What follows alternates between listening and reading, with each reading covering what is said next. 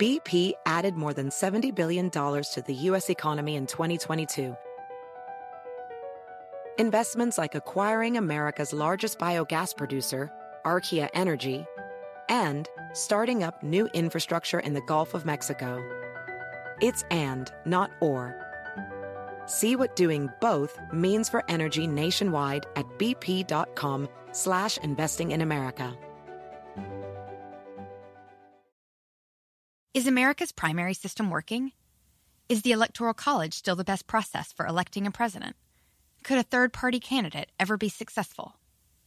In a new season of You Might Be Right, former Tennessee governors Bill Haslam and Phil Bredesen gather the country's top experts to explore these issues and more as we approach the 2024 presidential election. Listen to You Might Be Right, a new podcast from the Baker School at the University of Tennessee, available now wherever you get your podcasts.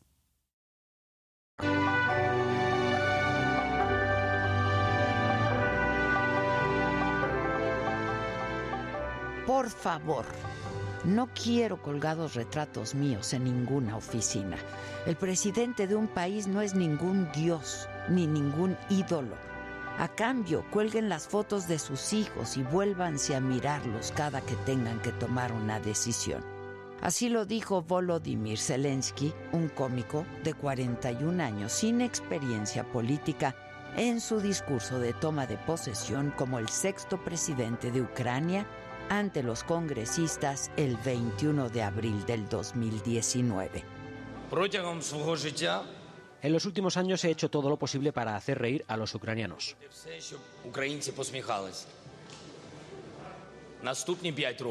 En los próximos cinco haré todo lo posible para que no lloren.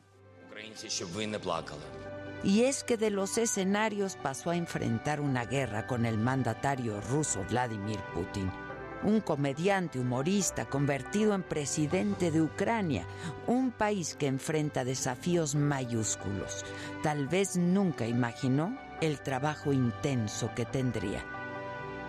Primero, vinculado al juicio político a Donald Trump y después la pandemia de COVID-19 a la que tuvo que hacer frente. Ahora, la invasión a Ucrania por parte de Rusia.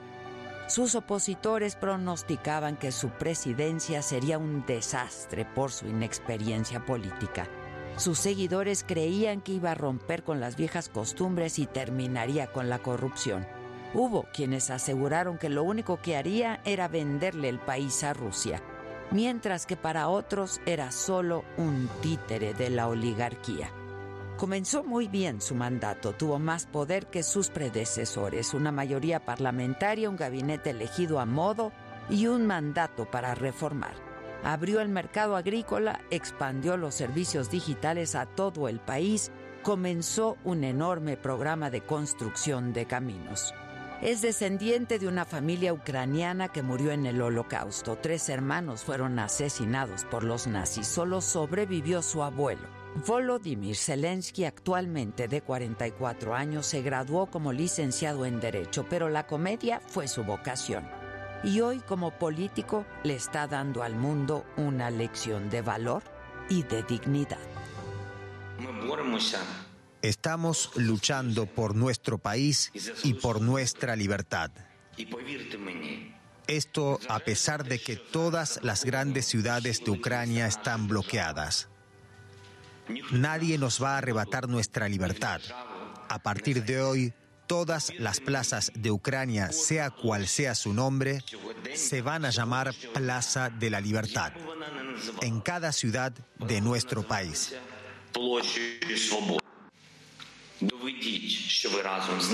Somos iguales que ustedes. Demuestren que están con nosotros. Demuestren que no nos van a dejar solos. Demuestren que son europeos. Entonces la vida vencerá a la muerte. La luz vencerá sobre la oscuridad. Se ha ganado el cariño y agradecimiento de su pueblo porque se ha quedado al frente. Se le puede ver caminando por las calles reportando a los ciudadanos de Ucrania a través de selfies o de videos. Desde la invasión dejó el saco y la corbata, ahora lleva casco y uniforme militar para enfrentar al agresor. Se ha negado a huir y exiliarse en otro país, ayudado por las potencias de Occidente. Zelensky ha movilizado a la nación con sus declaraciones a través de videos y ha dado voz a la indignación y la resistencia de su pueblo frente a la invasión rusa. Se ha mantenido articulado, decidido y solemne. Los pronunciamientos que ha hecho revelaron una parte desconocida de él que ha sorprendido a todos en su país, incluso a sus opositores y a los intelectuales. We are all here. Our soldiers are here. The citizens are here and we are here. We defend our independence. That's how it'll go. Glory to our defenders, both male and female. Un líder que se tambaleaba en las encuestas rumbo a una reelección se ha transformado en un destacado dirigente nacional. Un líder que solo tuvo como respuesta el silencio cuando le pidió a Vladimir Putin evitar una guerra que ninguno de los países necesitaba. Independientemente de lo que ocurra y en qué termine este conflicto bélico iniciado por Rusia contra Ucrania, Volodymyr Zelensky ya ganó la guerra mediática, la de imagen, aceptación, admiración, respeto y respaldo universal.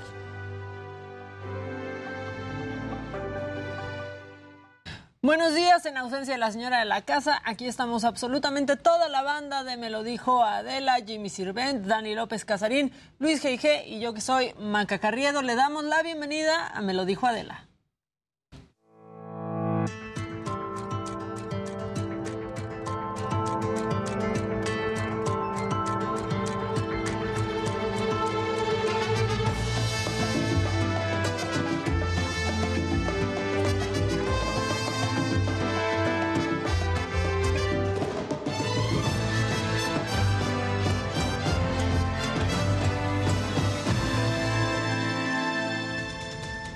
Con la información de hoy jueves 21 de abril. Cientos de personas y organizaciones en favor de la cannabis se manifestaron en el Día de la Marihuana. Pidieron a los legisladores que se apruebe su uso lúdico y el reporte lo tiene Javier Ruiz.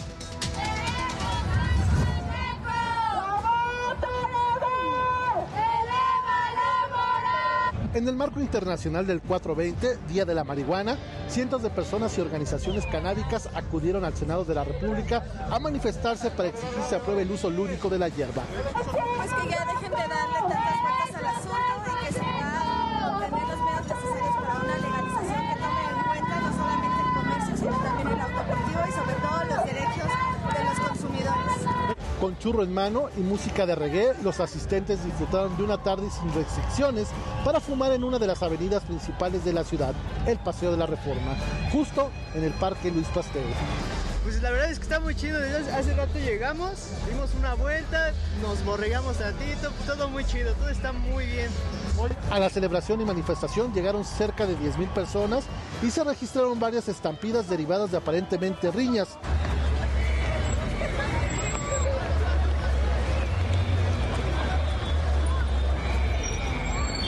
El 420 surgió el 4 de abril de 1971 en Canadá y Estados Unidos, mientras se ha despenalizado el uso de la marihuana año con año. En otros países se ha sumado miles de personas a festejar el Día de la Marihuana. Para me lo dijo Adela, Javier Ruiz, Heraldo Media Group. Bueno, pues se la pasaron bien. Hay cuatro alcaldías de la Ciudad de México donde las denuncias por ruido incrementaron considerablemente. Los vecinos aseguran que el volumen alto de la música y el aire acondicionado de algunos establecimientos pues afectan su vida diaria, por lo que piden verificar y en su caso sancionar a estos negocios. Y Verónica Macías tiene la información.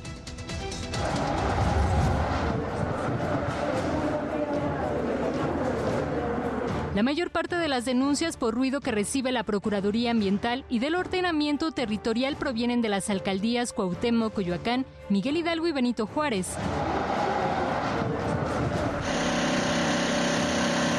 En su mayoría son las emisiones sonoras de música en vivo grabadas o de karaoke, así como las generadas por sistemas de climatización y equipos de extracción de aire que en muchas ocasiones son instaladas en sitios improvisados y sin tratamiento acústico. la Procuraduría Ambiental emitió una recomendación dirigida a los titulares de las 16 alcaldías para que cumplan con la obligación de vigilar y verificar que los establecimientos mercantiles con giros de impacto vecinal y de impacto zonal para que cuenten con aislantes de sonido para no afectar el derecho de los vecinos. Mucho estrés y, y luego ya no oigo bien qué me están diciendo porque es tanto el ruido que ya estoy quedando sorda. El ruido aumenta la ansiedad, la irritación y el estrés, afectando también el rendimiento laboral y escolar, la concentración y la capacidad de lectura, memoria y motivación. Por ello, la importancia de controlar esta contaminación auditiva. Ruido de los carros. Yo vivo acá en Fray Servando. Y ahí este, apenas hay una marcha. Y ahí todo, todo se llena de carros así, están pitando. Mi, callecita es Callejón San Antonio es como esta. Todo se llena. Todo se llena, no falta que las sirenas, que ahora sí que los pitos, que. Pues, ruido, ruido, ruido. La PAO también exhortó a que en caso de incumplir con la instalación de aislantes de sonido, las alcaldías impongan las sanciones previstas en la ley, que son multas hasta de 240 mil pesos. Para me lo dijo Adela, Verónica Macías, Heraldo Televisión. Y permanecerán en la cárcel las tres mujeres integrantes de la organización Ocupa. Se les dictó prisión preventiva justificada por los delitos de robo y daños a la propiedad en pandilla. Se trata de Areli N, Magda N y Carla N, quienes participaron en las agresiones del 13 de abril en la calle República de Cuba, en el centro histórico de la Ciudad de México. Y en otros temas, hay más de un millón de árboles y palmeras en la Ciudad de México que tienen algún tipo de plaga o enfermedad. Muchas de ellas podrían caer y pues provocar accidentes. La nota la tiene Yesenia Santiago. Era una palmera de 10 metros y cayó cerca del Monumento a la Revolución el 11 de marzo de este año. No hubo lesionados, pero pudo haberlos. La caída de un árbol o palmera de estas dimensiones podría dañar una casa o hasta matar a una persona. En la Ciudad de México hay más de 3.5 millones de árboles y 15 mil palmeras, de los cuales más de un millón tiene algún tipo de plaga o enfermedad, lo que aumenta el riesgo de que se caigan. Entonces ya cuando notamos que está enferma o incluso ya muriendo es cuando vemos las hojas secas y caídas. Las palmeras y árboles enfermos se concentran en las alcaldías Miguel Hidalgo, Álvaro Obregón, Magdalena Contreras y Cuauhtémoc. Estamos en Paseo de la Reforma, una de las avenidas más transitadas en Ciudad de México. Atrás de nosotros, la palmera de la Glorieta de la Palma, la cual luce seca por las hojas y también amarillas. Esto es signo, de acuerdo a expertos, de que está enferma y que probablemente debería ser retirada para evitar cualquier accidente.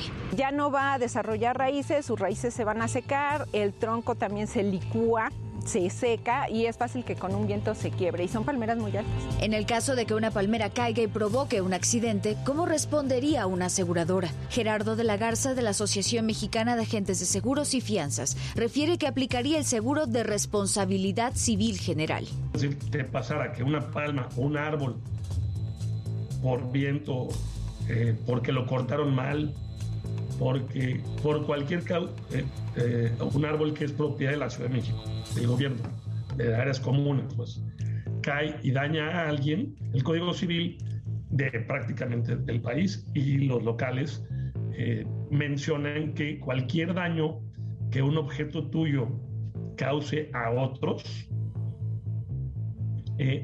tú eres responsable de resarcirle el daño al, afectado.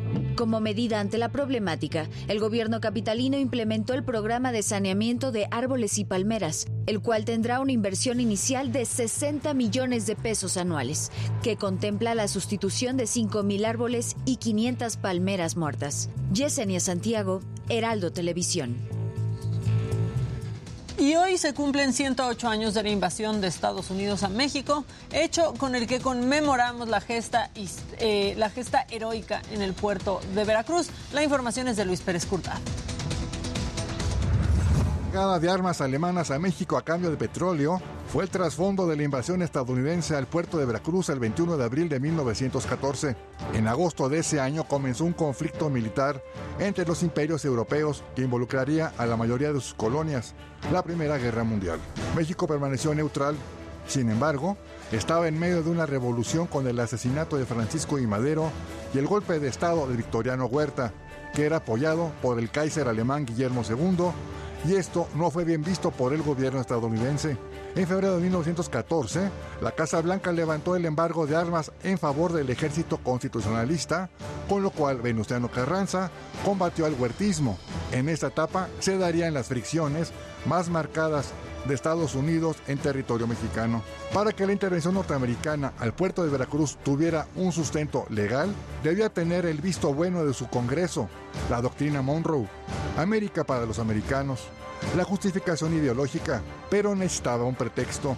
El 9 de abril, en el puerto de Tampico, nueve marinos estadounidenses del USS Dolphin desembarcaron portando su bandera para conseguir combustible. Soldados del ejército federal en tierra firme los arrestaron y encañonaron, ya que lo consideraron una invasión. La ofensa estaba hecha aunque Victoriano Huerta ofreció disculpas al gobierno norteamericano. El presidente Woodrow Wilson pidió que se izara su bandera en el puerto de Veracruz y se le honrara con 21 cañonazos. Huerta lo aceptó, siempre y cuando también se hiciera con el ávaro mexicano. Pero el mandatario norteamericano lo rechazó y la grosería no podía quedar impune. Solicitó al Congreso el uso de las Fuerzas Armadas. La petición fue aprobada. 100 barcos de guerra zarparon rumbo a Tampico y a Veracruz con 895 cañones y 30.000 hombres.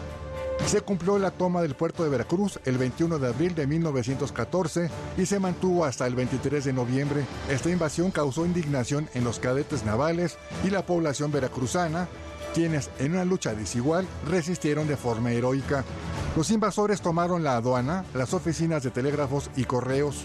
Huerta esperaba la llegada del barco mercante alemán Ipiranga con armas que le enviaba el Kaiser alemán para que se mantuviera en el poder a cambio de petróleo mexicano. El armamento y municiones siguieron la ruta Estados Unidos, Odessa, Hamburgo, Veracruz, con la cual Huerta buscó burlar el bloqueo naval impuesto por la Unión Americana. Esto para evitar que llegara el buque con el armamento, el cual atracó en el puerto de Coatzacoalcos un mes después. Venusano Carranza ya estaba afianzado en el poder. Victoriano Huerta huyó en barco a España. Espías alemanes lo obligaron a regresar a México para recuperar el poder y abastecerlos de petróleo, pero Huerta murió en una cárcel en Texas. Así por lo ocurrido el 21 de abril de 1914, en la heroica Escuela Naval Militar, los cadetes de primer año juran bandera, acto con el cual honran la memoria de los héroes navales y asumen el compromiso de defender a México. Para me lo dijo Adela, Luis Pérez Courtar, era lo televisión. Y esta es una buena historia. Aurea Regina, una joven de 28 años, recién egresada de la carrera de Ingeniería en Informática del Politécnico Nacional, fue seleccionada para participar en un programa de la NASA y Antonio Anistro nos cuenta esta historia. Nombre es Aurea Regina y gracias a su esfuerzo está a un paso de conquistar el espacio exterior. La joven de 28 años y recién egresada de la carrera de Ingeniería en Informática del Instituto Politécnico Nacional fue seleccionada en el programa educativo International Air and Space Program 2022 de la NASA. Esto en las instalaciones del Rocket Center en Huntsville, Alabama. Durante los cinco días de su estadía, Aurea y otros 59 jóvenes tendrán como objetivo desarrollar un proyecto científico tecnológico que pueda resolver una problemática en el sector aeroespacial espacial. Nos agrupan en equipos y cada equipo tiene como una problemática a resolver. Eh, en sí hay un desafío también y entonces ese desafío lo tenemos que resolver todos. Eh, en ese lapso también vamos a hacer actividades como entrenamiento de astronautas, que es buceo, gravedad cero, pilotaje, eh, manejo de drones. El proyecto mejor calificado será enviado y probado en el laboratorio MISE de la Estación Espacial Internacional. Sin embargo, hasta este punto no ha sido tarea fácil. Para llegar a ser participante, Aurea se postuló en la convocatoria con dos proyectos que desarrolló durante meses. Un software de inteligencia artificial para rutinas de navegación o exploración y un sistema de inteligencia artificial. Entonces busqué la plataforma y ahí ya vi todos los pasos de que hay que proponer un proyecto que pueda ser útil para el sector aeroespacial. La primera propuesta fue un modelo de inteligencia artificial que pudiera aplicarse a la programación de los robots o de los vehículos autónomos para predecir mejores condiciones de navegación. Y la segunda propuesta fue realidad aumentada, apoyada con igual inteligencia artificial, a manera de que tuvieras como un asistente virtual, es como un Siri, ¿no? Un Siri en inteligencia artificial pues ahí te muestra todo lo que tú quieres. Con estos dos proyectos, la joven residente de Chalco, Estado de México, cautivó a los representantes del programa de la NASA obteniendo su pase. Está a un paso de llegar a este programa que tendrá celebración en otoño. Sin embargo, ha buscado apoyo del gobierno del Estado y de instituciones, pero no ha tenido respuesta alguna. Por ello, se encuentra organizando rifas en su perfil de Facebook entre amigos, familiares también para sacar fondos y costear su viaje. Y pues llegamos a la conclusión, mi familia y yo, de que a lo mejor lo más viable era la rifa. La falta de apoyo hacia las mujeres en la ciencia no es ajena a la situación de Aurea. Hasta hoy ha estado ligado a los hombres construyendo a su alrededor prejuicios y estereotipos sobre mujeres que deciden por carreras de este sector. Históricamente las mujeres han sido definidas desde la emocionalidad, desde la sensibilidad, desde la fragilidad. O sea, son todo lo que no es racional. Y la ciencia es racional. Francamente no es suficiente. Aún hay muchísima brecha en cuestión de puestos en la, en la industria digital. O sea, el número de, de, empleados hombres en estas industrias, en programación, en inteligencia artificial, en todas las áreas matemáticas y científicas, pues hay, hay una gran eh, cantidad, mayoría de hombres. Las cifras de la Organización para la Cooperación y el Desarrollo Económico señalan que de cada 20 niñas mexicanas, menos de una considera estudiar o dedicarse a una carrera relacionada con las disciplinas de la ciencia, tecnología, ingeniería y matemáticas. Romper esa brecha es uno de los principales objetivos que Aurea se ha puesto. Ser un ejemplo para niñas y jóvenes que por más obstáculos que haya por delante, siempre se pueden alcanzar las estrellas. Mi principal propósito para participar en este programa es poder enseñarle a mis compañeras, a compañeras de trabajo, mis vecinas, eh, compañeras de la escuela, a niñas que realmente no, no se pongan ningún límite. Para Me lo dijo Adela, Antonio Anistro, Heraldo Televisión. Y estamos ya en el día 57 de la guerra, vamos por dos meses. El presidente de Rusia, Vladimir Putin, canceló el asalto a una fábrica de Mariupol, lugar donde se concentra la última defensa que le queda a la ciudad antes de caer en manos del ejército ruso. Los negociadores de Kiev, en las conversaciones de paz con Rusia, ofrecieron a Moscú una ronda especial de diálogo para evacuar a civiles y a militares. Por su parte, Ramzan Kadyrov, presidente checheno, cuyas fuerzas militares luchan en Ucrania por el bando ruso, aseguró que las tropas de Moscú tomarán hoy el último bastión de la resistencia ucraniana en Mariupol. El mensaje de audio fue publicado esta madrugada en su canal de Telegram. Y en, Borodo, en Borodianka, la policía halló nueve civiles muertos, algunos de ellos con signos de tortura. De acuerdo con los reportes, estas personas pues fueron asesinadas por militares rusos. Autoridades locales indicaron que los invasores abatieron deliberadamente a civiles quienes no pusieron resistencia. Y el jefe de la Administración Militar de Lugansk, Sergi Gaday, informó que eh, pues el 80% de esta región ahora está bajo fuego. Eh, y bajo control de los ocupantes rusos. Asimismo, agregó que las morgues y los hospitales en los territorios temporalmente ocupados están abarrotados. Y en los datos, en los datos de la pandemia, la Secretaría de Salud reportó ayer 1.290 nuevos contagios y 31 muertes para sumar 324 mil fallecimientos. Esto según cifras oficiales. Los contagios subieron en el comparativo semanal 72.2% con respecto a los 749 casos reportados el miércoles pasado, mientras que las muertes bajaron 27.9% con respecto a las 43 registradas la semana anterior. Y bueno, ¿cómo vamos con la vacunación? En la última jornada se aplicaron 326.020 dosis, 85.7 millones de personas, es decir, el 87.2% de los mayores de 14 años en nuestro país han recibido por lo menos una dosis y ahí hay 30.6 millones de vacunas que no han sido aplicadas o registradas en el sistema como ya usadas. Y tenemos listo a Israel Lorenzana, él está en la plancha del Zócalo, donde hoy se inaugura esta réplica de la capilla Sixtina. Híjole, pues tan controversial esta, esta capilla Sixtina. Israel, adelante. Maca, muchísimas gracias. Pues originalmente sería el martes pasado cuando se estará inaugurando esta capilla Sixtina, esta réplica, y bueno, pues lo cancelaron a consecuencia del mal tiempo que estuvo azotando principalmente la semana pasada aquí en la Ciudad de México, las ráfagas de viento y la lluvia ocasionó que bueno, pues se detuvieran por algunos momentos esta construcción de la capilla Sixtina, esta réplica. Bueno, pues Maca, el día de hoy será cuando pues finalmente la gente pueda disfrutar totalmente eh, gratuito el acceso a esta réplica de la Capilla Sixtina. Será en punto de las 10 de la mañana y hasta las 6 de la tarde, cuando la gente pueda acceder a visitar esta réplica que está aquí en la plancha del Zócalo Capitalino, exactamente frente a la Catedral Metropolitana Maca. Ya te decía, el acceso es totalmente gratuito y será hasta el próximo lunes, cuando las autoridades, la jefa de gobierno Claudia Sheinbaum, esté inaugurándola, sea de manera oficial. Además, bueno, pues ha invitado al presidente de la República, Andrés Manuel López Obrador. Se espera que la acompañe en la inauguración de esta réplica de la Capilla Sixtina, que como lo señalas, bueno, pues ha sido controversial, pero finalmente el día de hoy ya la gente va a poder acceder de manera totalmente gratuita. Los boletos, Maca, fíjate que ya están agotados, ¿eh?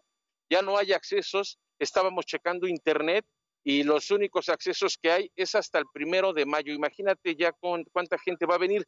De hecho, Maca se espera que estén ingresando 300 personas cada 20 minutos. Así que bueno, pues será interesante ver qué ocurre con esta pues, réplica de la capilla Sixtina y el próximo lunes la jefa de gobierno, posiblemente acompañada por el presidente de la República, Andrés Manuel López Obrador, pues estará inaugurando esta réplica de la capilla Sixtina de manera oficial. Maca, la información que yo te tengo. Bueno, gracias. Esta capilla que le ha dado la vuelta al país y que dicen que es propiedad de una empresa de Antonio Berumen y de su hermano. Muchas gracias, Israel. Claro que sí, Maca. Seguimos al pendiente. Buen día. Buen día para ti también. Y vámonos con los deportes. Casarín, ¿qué te traes?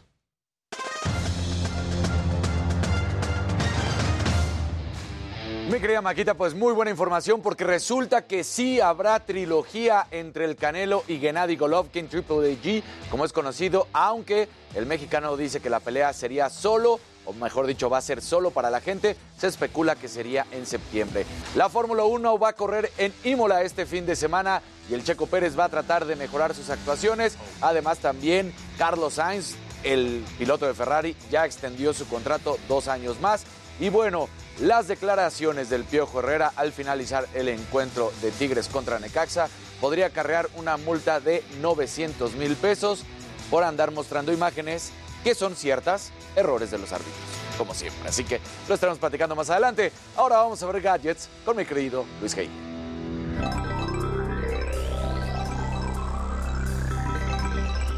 Muy buenos días, faltaron los resultados de la liga del día de ayer, pero bueno, Uber renovó su membresía Uber Pass y ahora se llama Uber One con la promesa de ofrecer más y mejores beneficios para los usuarios. Les voy a contar en qué consiste. Por otro lado, les había dicho de lanzamiento, Xiaomi presentó varios gadgets para los usuarios mexicanos, teléfonos, audífonos y hasta una freidora de aire, todos con varios años de garantía. Y finalmente también otra compañía que presentó, en este caso televisores, fue Samsung. Ellos presentaron la línea Neo QLED 8K, que la verdad se ve genial para videojuegos. Pero bueno, estimado Jimmy, ¿tú a quién traes entre piernas?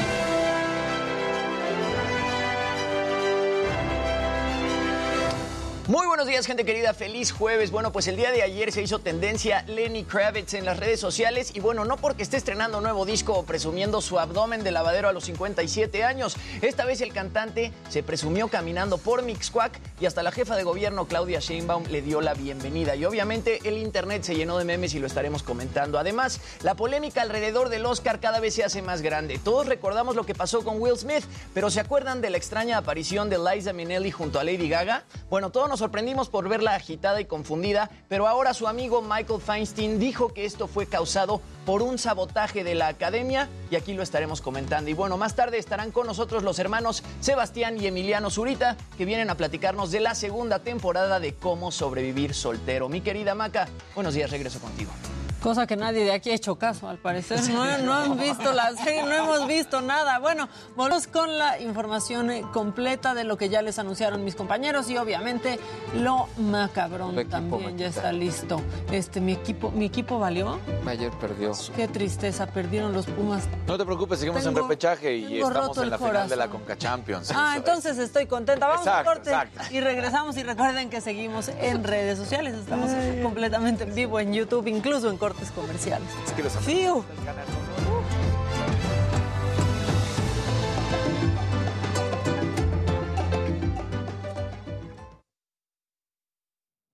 No, para nada, señor.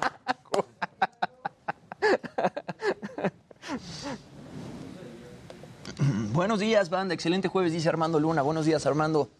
Eh, um, No, lo que sí, y y que sí es de comentarse, es este güey, o sea, el técnico que nadie daba. O sea, y. O sea, hasta está órale. pensando que si lo dejan o no, pero se ve muy complicado. Se ve complicado, pero la verdad es No que. porque no tenga la capacidad, porque ya demostró que sí la Sí, tiene. no manches. Pero también ¿Y por qué a lo ser- quitarían? porque quieren un ¿Ganó? técnico de más ¿Ganó? nombre, por decirlo así. De hecho, ¿cómo está la tabla en de- este momento? Del Ya. América de abajo, entonces por eso. No, ahorita no. Les falta un partido hoy. Entonces, A mí, oiga, a mí se me hace un escándalo lo, de la capilla Sixtina y que Toño Berumen esté escondido ahí como una rata y que nadie esté hablando de eso y que aparte estén instalando la capilla Sixtina que cuesta como 20 millones de pesos hacer, poner. sí, 20. y que actúan como si nada. Y que nadie diga absolutamente nada. Exacto. Esa es la verdad. Buen día a los cuatro fantásticos. ¿Ya vieron los primeros dos capítulos de Better Call Saul? Sí. Ya están. Good morning, people. Hola, Arturito, mi nuevo mejor amigo. Luis Amor, ese de rojo, dice Arturo Rubalcaba. Ese de rojo. Ese de rojo. Ay, muchachos. Ay.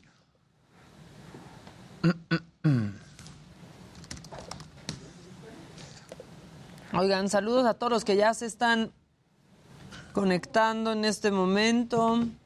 Están guapísimos esos hermanos Zurita. Ya, ya Casarín ya iba a decir gracias, Ah, gracias. claro. Casarín ya hoy no trajo saco azul. Muy bien, Casarín. Muy bien. Gracias, Jorge. Que siempre sí se subasta la camiseta de Maradona.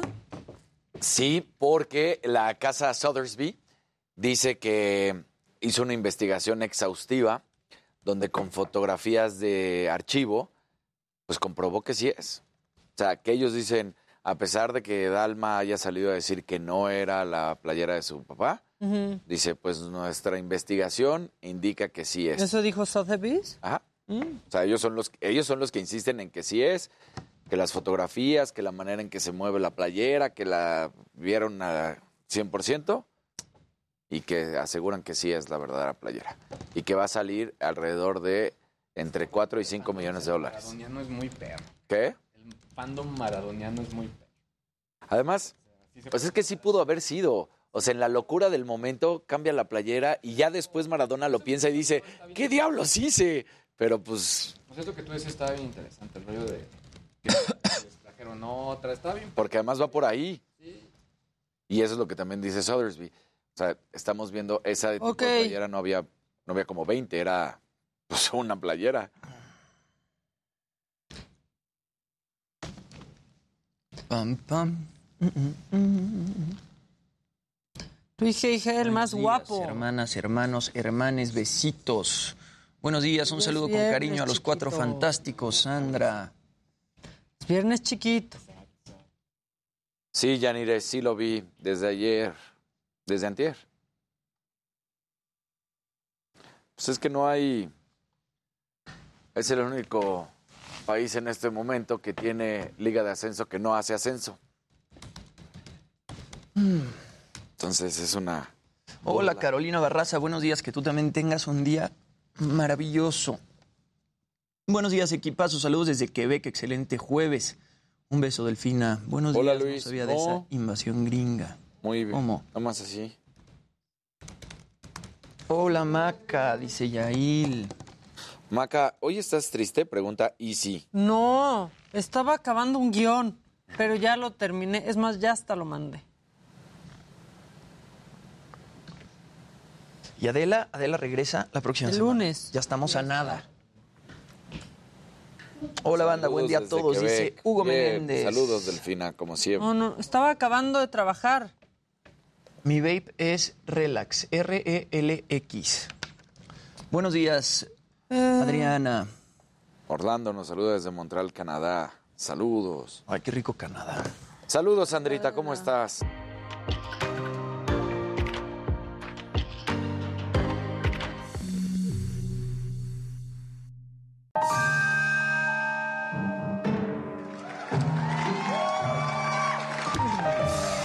Arranquemos con el macabrón, ¿les Arranquemos, parece? sí. Porque este nos representa a todos nosotros en la clase de siete. ¿Se acuerdan de la clase de siete? Ay, claro. horror.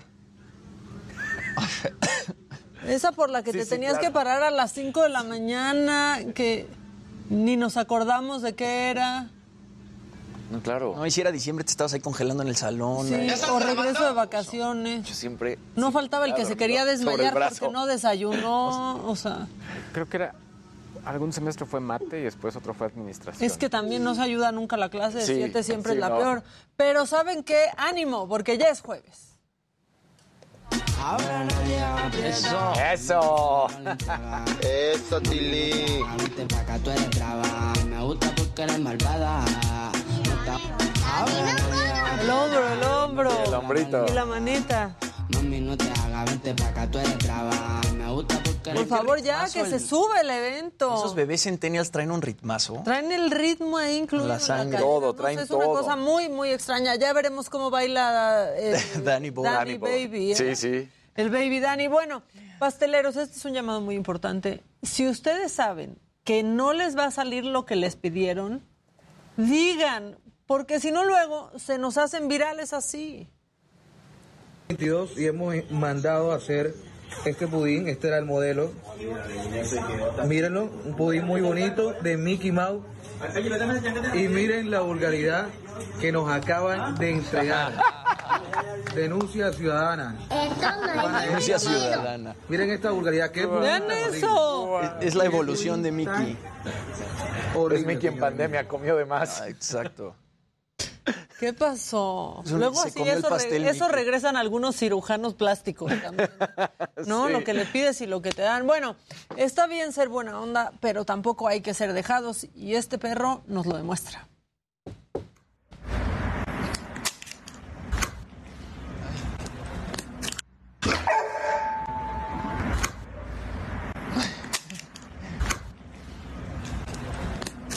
O sea, a ver, Sí, también ya, no hay que pasarse. Está bueno el encaje, pero no tan ancho, dirían por aquí. Y quiero que vean estos que andan un poco, pero solo un poco confundidos. Ay, ¿a poco se fue a New York de Semana Santa? En Chihuahua. Chihuahua.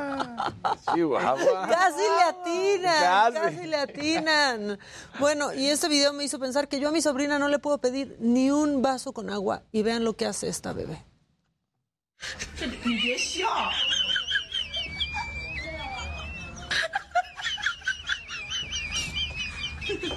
Una bebé autosustentable. Sí, no, bueno. Esta para la serie. Y para la serie japonesa. Bueno, ya, yo creo que este nos vamos con esa fue aportación de la señora de la casa, ¿eh? Por cierto, por cierto. Por si no les dio risa, ¿a qué hora se van a reír más? Estuvo buenísimo. buenísimo, Sí, buenísimo, así le espectacular. hacen siempre, así le hacen Macabrón del año. siempre. Oigan, este, ¿qué hacemos? ¿Un macabrón más o ya, bueno, uno más? Estas chinga, palomitas Fueron un poco, pero Chinga, solo un poco inoportunas.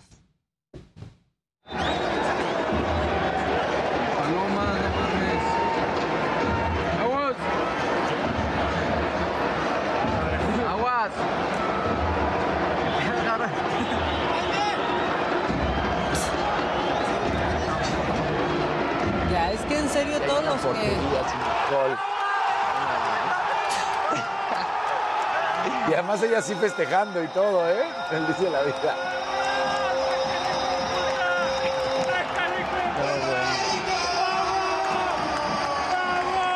¿Fue gol del América? Sí.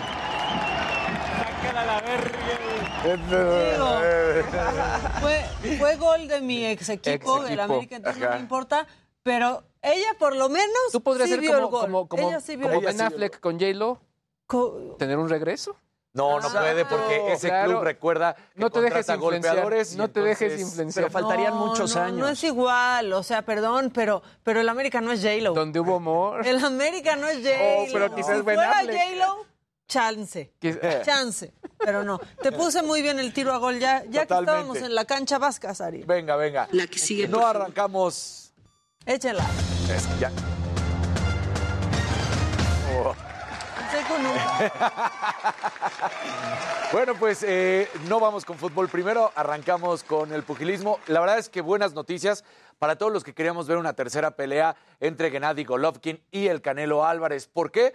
Porque siempre hubo esa duda de si fue dominante o no dominante. Recordamos el empate, luego gana Canelo, siempre fue criticado. Bueno, pues Golovkin derrota a Ryota Murata y eso le da para comenzar a pelear o tener el pase para la trilogía contra Canelo Álvarez, que prácticamente sería en el mes de septiembre, después de que el mexicano esté enfrentando hasta hoy todavía al ruso Vivol en el mes de mayo, que ya lo hemos dicho, está siendo también muy criticado eh, Canelo por andar permitiendo que pues se tenga esta pelea contra el ruso viviendo la situación que se está teniendo en estos momentos con la guerra ya en Ucrania. Así que Canelo nada más terminó por decir que esta, este enfrentamiento se daría porque la gente es quien lo quiere ver. Y sí, es la realidad. La gente quiere ver esta pelea para de una vez terminar con cualquier posibilidad de que hubiera o no Y es que sí ha estado muy reñido, ¿no? La Sí. primera pelea a mí se me hizo que estuvo reñidísima. eh, Golovkin rapidísimo y como que ahí sí no quedó bien claro quién. Sí, la verdad es que ahí, ahí fue como que se sintió que el empate pudo haberse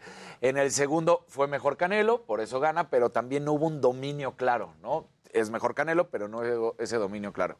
Ahora, bueno, pues eh, Luis, esta noticia creo que cada vez es más fuerte lo que viene, no solamente en este caso, sino para muchos de los desarrolladores de pues información digital ilegal. ¿A qué me estoy refiriendo? La justicia española castiga con dos años de prisión y una multa de aproximadamente dos mil euros al creador de la página Roja Directa, que era esta donde podías ver todos los partidos Tardaron. de, de fútbol, pero de básquetbol, pero de béisbol. Tú entrabas y te daba el menú de opciones de todos los deportes. ¿Era un Cuevana deportivo? Eh, sí, era un Cuevana deportivo, así. Entonces, mira, ahí está. No, y o además sea, te daba diferentes y que opciones. esto sea, perdón, pero un, un, un parteaguas para todas lo del popcorn time y todo Claro. ese tipo de, de- de apps y servicios que de pronto pues utilizaban los derechos de autor de los creadores. Y es completamente cínico. De repente salen estrenos, ¿no?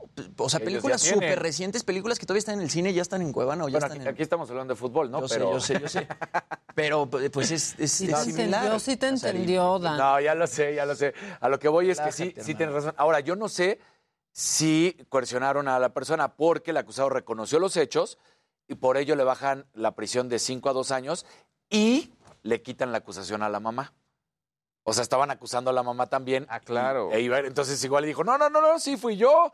Este, no lo sé, esa es especulación mía, que igual y por ahí aceptó todos los cargos y ya dejen a mi mamá Sí. en paz, la mamá no tiene ya ningún problema, él entra a dos años de cárcel.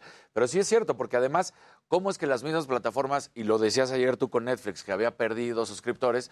Pues sí, porque si tú buscas de manera ilegal, vas a encontrar. Claro. Entonces, pues también es Contenido siempre hay, ¿no? O sea, siempre hay acceso al contenido. Sí, exacto. De alguna manera. de alguna manera. Entonces, bueno, pues aquí se hace con Roja Directa. Claro, Roja Directa llegó un momento en el que tenía como 18 páginas porque la rojadirecta.es, por decir, que era la original, pues ya la habían bloqueado. Y luego había rojadirecta.com, punto o- otra cosa, y así fueron creando bastantes. Y bueno, pues ahí está esto. Esta situación que sigue es de cómo va a quedar con el Chelsea, porque primero Lewis Hamilton y Serena Williams acaban de decir que van a invertir cada uno 12 millones de euros, 24 millones de, en total, para la candidatura de Martin Broughton, que es uno de los cuatro aspirantes a comprar el fútbol, eh, al club de fútbol inglés, el Chelsea.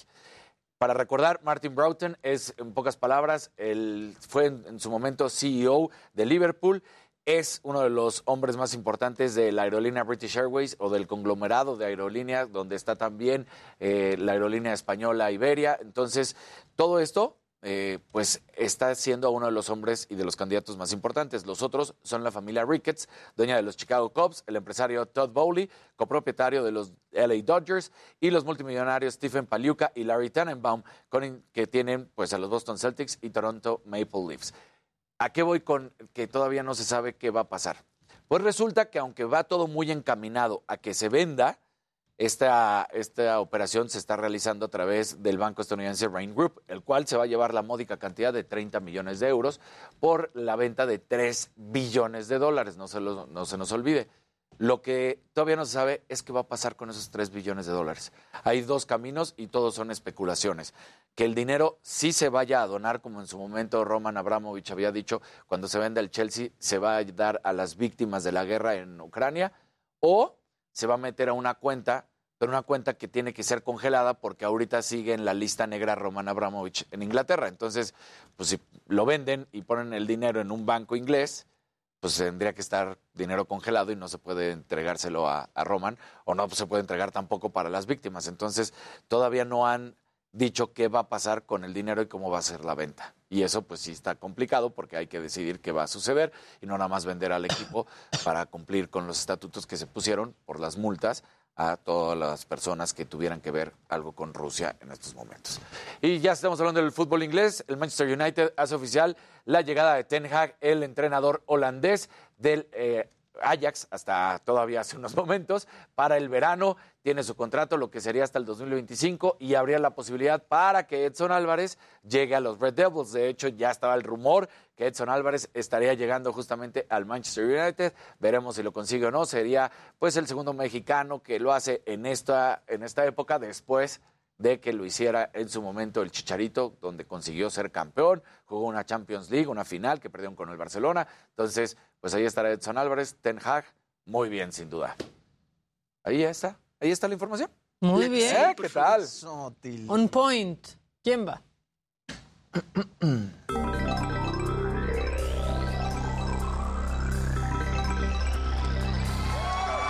Muy buenos días. Es jueves. Jueves. Ya descubriste que el rojo es tu color. Siempre, siempre, siempre estoy en branding. Muy bien. Oigan, a ver, ya la gente de Uber lanzó una nueva membresía, se llama Uber One. Esta sustituye a la que antes tenían que se llamaba Uber Pass.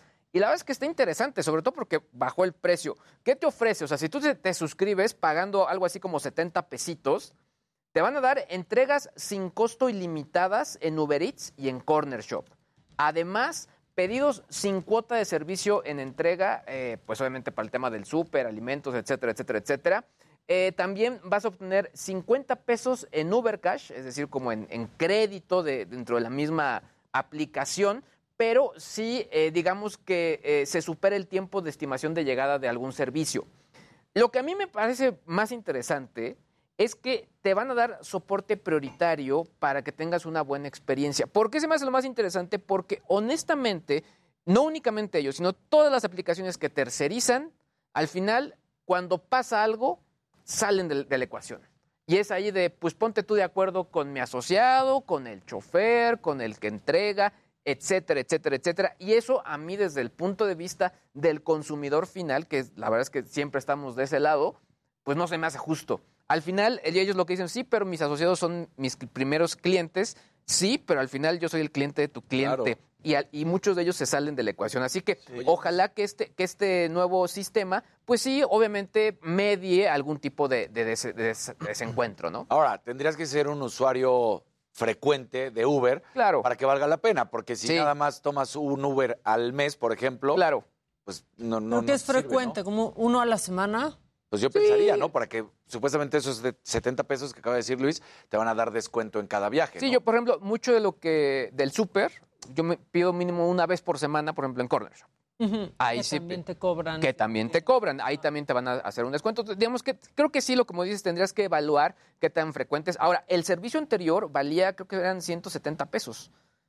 Eh, 119 pesos, ahora vale 70 pesos, o sea, sí le bajaron. O sea. ¿Qué es lo que quieren hacer ahora con esa estrategia? Pues obviamente generar volumen. Todo esto empieza con. Rappi, ¿no? O sea, Rappi fue el primero en cobrarte todos los envíos y Rappi luego sacó el tema de la suscripción y entonces te Sí. ahorrabas el tema de envíos y Uber ahí seguro dijo, Sí. hijo, estos están ganando más. Desde mi óptica, creo que los- el mejor movimiento que pudo haber hecho eh, Uber fue adquirir Corner Shop, porque Corner Shop la verdad es que le dieron un levantón en cuanto a la infraestructura y creo que tenía mucho mejor branding que Rappi. No es que ninguno lo haya tenido malo, ¿no? Pero creo que eh, si comparabas, creo que había mejores comentarios con respecto a Corner Shop. Entonces creo que eh, hi- hicieron un, un- una- un gran enroque ahí. Y bueno, ahora con esto a ver cómo les va. Creo que lo que sí es un hecho, si tú utilizas un sistema de, de estos de manera frecuente, pues es una buena alternativa. Y bueno, les había mencionado el tema de los lanzamientos y bueno, quien se lanzó justo esta semana a realizarlos fue la gente de Xiaomi. Ellos lanzaron varios productos, aquí tengo dos de ellos. Lanzaron el Redmi Note 11 Pro 5G, también una serie de audífonos, lanzaron también relojes, eh, incluso lanzaron hasta una freidora de aire. Creo que la parte interesante, sobre todo con Xiaomi, es que van con todo y sobre todo con esta bandera, en el caso de los teléfonos, diciendo yo sí tengo servicios de Google. Este eh, Note 11 Pro 5G, nada más para que se den una idea, cámara de 108 megapíxeles. eh, tiene muy buena tecnología. Creo que el procesador no es el motor más rápido con el que se cuenta al momento, pero obviamente con eso eh, lo que realizan no es un mal procesador, es un Snapdragon 695, que en pocas palabras lo que hace es que tenga una buena potencia, pero además un gran precio, en este caso de 10 mil pesos promedio. Por otro lado, en el, en el caso de la freidora de aire, o sea, lo que está bien, bien Se interesante... puso muy de moda en la pandemia. Se puso muy de moda. Todo el mundo. Puedes programarla, es eh, compatible con el asistente de Google, le caben hasta 3.5 litros de, de alimento. Y bueno, eh, la aplicación de Xiaomi Home cuenta hasta con 100 recetas. Esta no la he probado, pero sí me gustaría probarla, a ver si ya en combinación con la Thermomix, Ah, a ver no, bueno. qué tipo de maravillas se pueden realizar por ahí. Pero bueno, y al rato os voy a contar los lanzamientos de, de Samsung, que ahí fueron pantallas que la verdad es que se ve bastante, bastante bien lo Son que están mostrando. siempre, ¿eh? Las pantallas Samsung. Sí, son, son bastante buenas. Ah, La competencia en México son cinco marcas las importantes y obviamente eh, Samsung, Sony, LG son con las que están a la cabeza ahí. Y, y la cosa yo creo que Sony es la más cara y es como eh, la que más difícil, ¿no? La Samsung es... Cuestan lo que un coche luego también. sí. Sí, Ah, sí, claro. Oigan, y algo que estuvo también muy interesante es que un, pues, eh, una persona de Ucrania pudo rastrear dónde se encontraba el ejército ruso. ¿Cómo lo hizo? Porque cuando invadieron su ciudad, se llevaron sus AirPods. Ahora se meten en Find My Apple y hicieron O sea, ¿le todo el recorrido. Y dijeron todo el recorrido y dijo, aquí está el ejército ruso, aquí se encuentra, y de esa manera pudieron encontrarlo. Es una ciudad ubicada a 23 kilómetros de Kiev, es Ostomel, y ahí es donde, eh, digamos, se llevaron sus audífonos y de esa manera pudieron encontrarlo. Esto lo compartió en distintos eh, redes sociales. Y, y, pues bueno, la verdad es que pues, otro punto más donde la tecnología puede jugar a favor o en contra. Pues sí, y le salió barato que solo se llevaron sus AirPods. Bueno, eso es lo que informó, pero la, la verdad es que historias Lo muy dejaron tristes por allá. Exactamente. Bueno. La que sigue, por favor.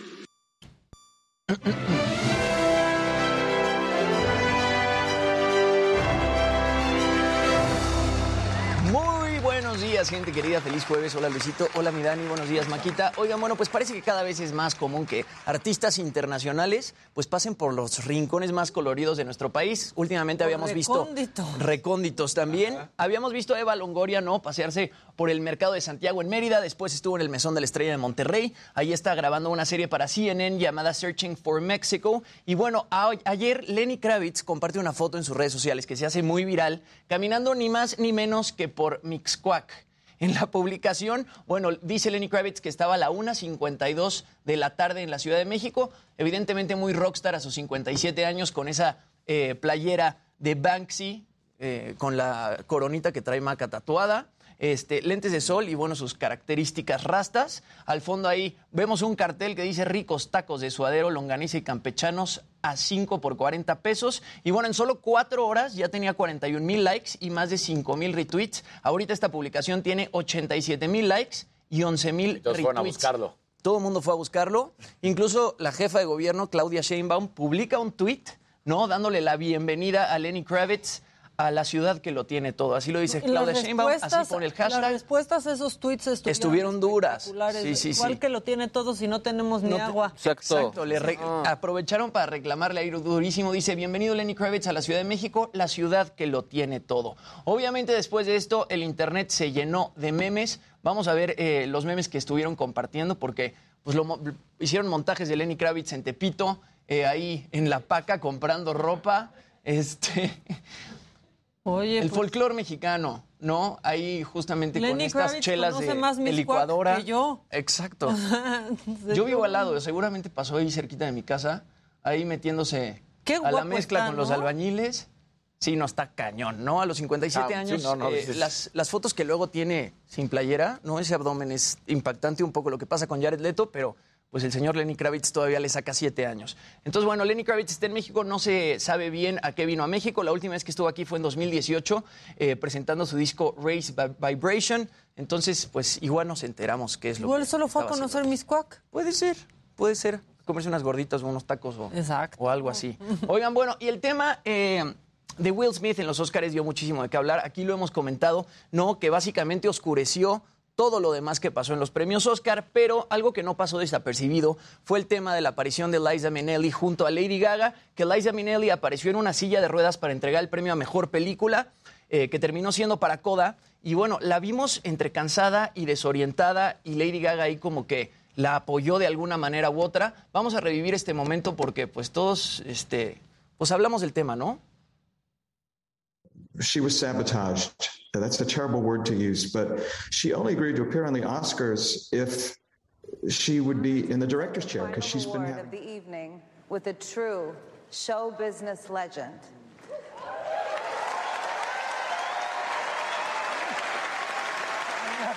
Es un poquito desorientada, como que no sabe bien qué es lo que está pasando.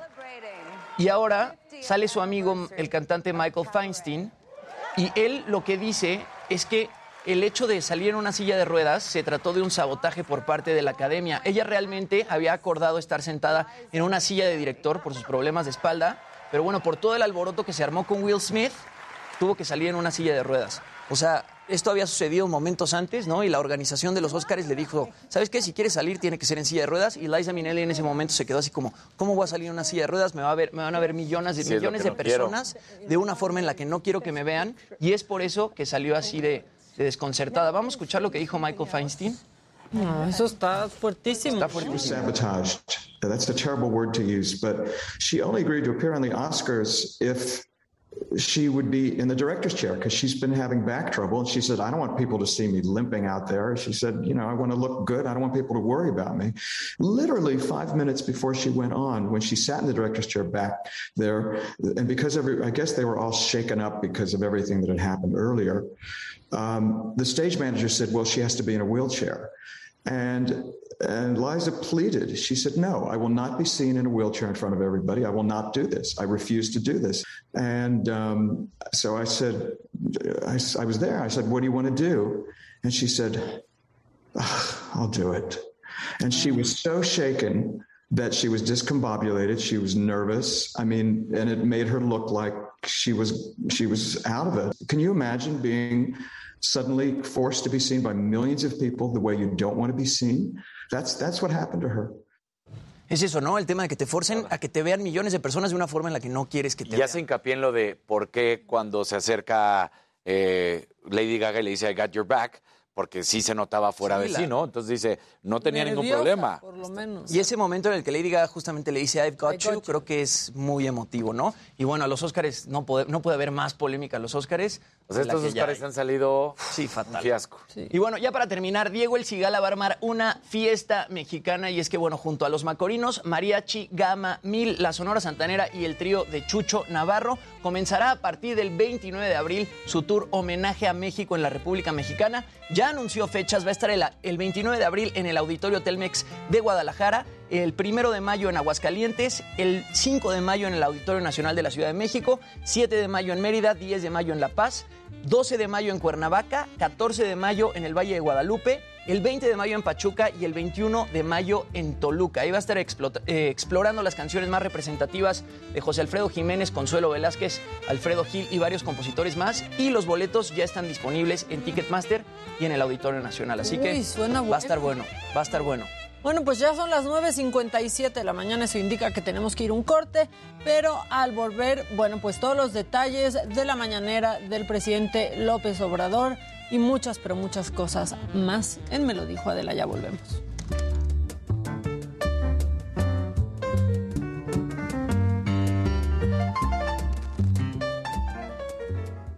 Minelli, ¿no creen? Sí, muy. Sí, obvio, y se había quedado. O sea, si en un principio había quedado que iba a salir de alguna frío. forma y que la hayan sacado así. Está haciendo airecito. Sí, sí. Sí, sí, ¿Se puede apagar tantito el aire? Please. Sí, sí, está frío.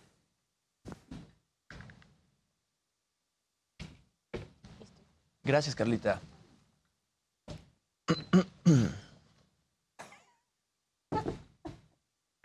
Tú lo sabes todo.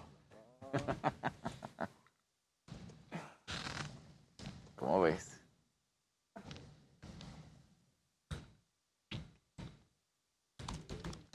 ¿Qué onda, banda? Sheinbaum dice que la ciudad Gracias. lo tiene todo claro. Tiene déficit, violencia, corrupción, represión hacia los manifestantes y más. Pues sí, Héctor.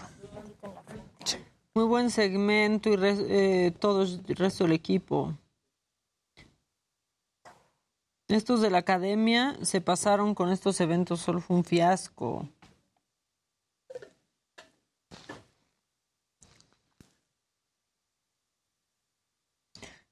¿Y viste que en los premios Tony este, le mandaron una carta a todos los asistentes para que no se les vaya a ocurrir dar, o ¿Los sea, Tony? repetir lo que pasó este, en los No. Óscares? Pero es que a nadie se le va a ocurrir repetir lo que pasó en los Pues es que quién sabe, güey. Porque para los Tony sí pueden Sí, yo creo que a nadie se le... entradas. ¿Quién conduce los Tony este año? Ahora te digo.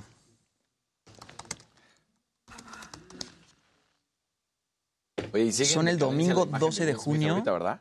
Sí. Yo estaba leyendo notas de que en una de esas este, se van a divorciar. Y luego Jada Pinkett Smith regresó con el de el Red Table Talk. Ah, Red- yo pensé que iba a decir con el novio este. No, hombre. y en el primer episodio de esta nueva temporada de, de- pues de su podcast ese, sí saca este, un texto diciendo que en algún momento va a tocar el tema de la cachetada de Will Smith. Que ahorita están en un proceso familiar de sanación, pero que en algún momento que sí se va a tocar. haber separado ya, Pero es que no Ya debería. imágenes- Todas las imágenes son negativas porque ella se ve que se ríe, él se ve que se ríe. Luego ya se le queda viendo, luego se para. Luego cuando ya se va a dar su discurso, que los dos ponen sus cabecitas como de muy amorosos, dices... Luego el discurso, I'm a vessel of love, I'm a river, I flow. ¿qué no, no, no. Está muy mal. Erika, buenos días. Todo el mundo le respondió a la Sheinbaum menos Kravitz. Sí, es cierto. Exacto. No, no, no, no, no. Lenny Kravitz también anduvo en Chihuahua, dice Teresita Hola, Estrada. Verónica, ¿En ¿cómo dónde estás? estuvo? ¿Qué onda, Rubén? Buenos ¿Qué días. pasa, chicos? Hablen de, de Berumen ya. Pues, uno, ya hablamos. Ajá, pero lo... Dos, lo dije ahorita. Este. Tres, pues no aparece el brother. Le han hecho reportajes y lo han buscado y no ha dado una sola respuesta. Buenos días, gran jueves. Por favor, feliciten por su cumpleaños a José Rentería. Siempre los vemos desde casa, pero él también desde su trabajo. Ahora ya no es secreto. No, si te das cuenta, trae un maletincito rápido y cambia las brochas. No es la misma brocha para todos. Hola Ana, hola, aquí te estoy saludando. Dicen, yo pensé que el post de Lenny Kravitz era un meme, jajaja, no sabía que estaba en la bella Ciudad de México. Pues sí está por aquí, Alexandra. Por donde yo nunca he andado. Además, dicen que Lenny Kravitz le tiene pavor a los, a los aviones. Que Ah, viaja sí, por no tierra. eso. Sí. Lili te pregunta cómo Se se, vino llama la app donde puedes compartir tu ubicación con la familia Sí. Maca. La, ah, se llama We Help. We Help. Maca podría. Hola, Ana. Casarín, yo sí usaba roja directa. ¿Dónde puedo ver la NFL si ando en movimiento? Pues la neta te voy a decir en la página de la NFL. O sea, pagas, ah, pagas por pagas. verlo. Yo hago eso. Es que ya para todo se paga. Game Pass, así se llama. NFL Game Pass. Y ahí ves todos. Todos los juegos. No, pues. Yo, yo no te manejo. GastroLab, tercera temporada.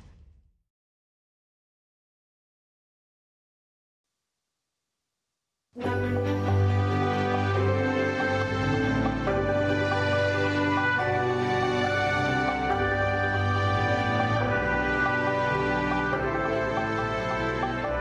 favor, no quiero colgados retratos míos en ninguna oficina. El presidente de un país no es ningún dios ni ningún ídolo. A cambio, cuelguen las fotos de sus hijos y vuélvanse a mirarlos cada que tengan que tomar una decisión. Así lo dijo Volodymyr Zelensky, un cómico de 41 años sin experiencia política, en su discurso de toma de posesión como el sexto presidente de Ucrania ante los congresistas el 21 de abril del 2019. En los últimos años he hecho todo lo posible para hacer reír a los ucranianos.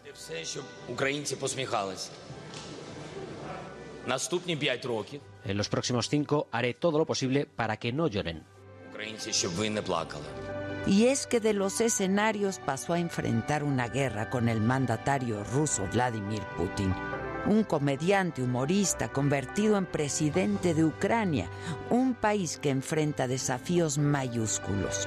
Tal vez nunca imaginó el trabajo intenso que tendría. Primero, vinculado al juicio político a Donald Trump y después la pandemia de COVID-19 a la que tuvo que hacer frente. Ahora, la invasión a Ucrania por parte de Rusia. Sus opositores pronosticaban que su presidencia sería un desastre por su inexperiencia política. Sus seguidores creían que iba a romper con las viejas costumbres y terminaría con la corrupción. Hubo quienes aseguraron que lo único que haría era venderle el país a Rusia, mientras que para otros era solo un títere de la oligarquía.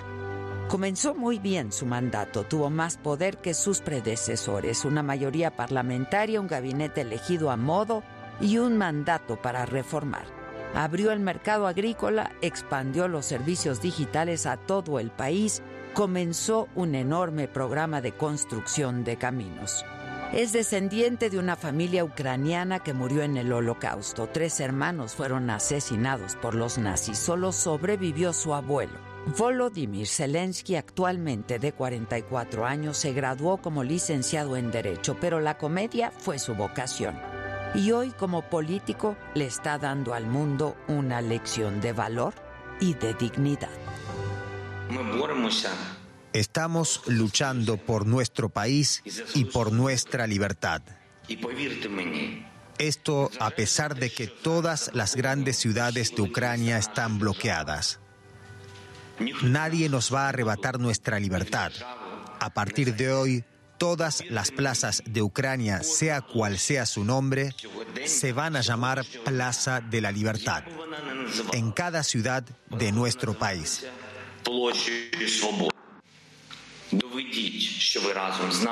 Somos iguales que ustedes. Demuestren que están con nosotros. Demuestren que no nos van a dejar solos. Demuestren que son europeos. Entonces la vida vencerá a la muerte. La luz vencerá sobre la oscuridad.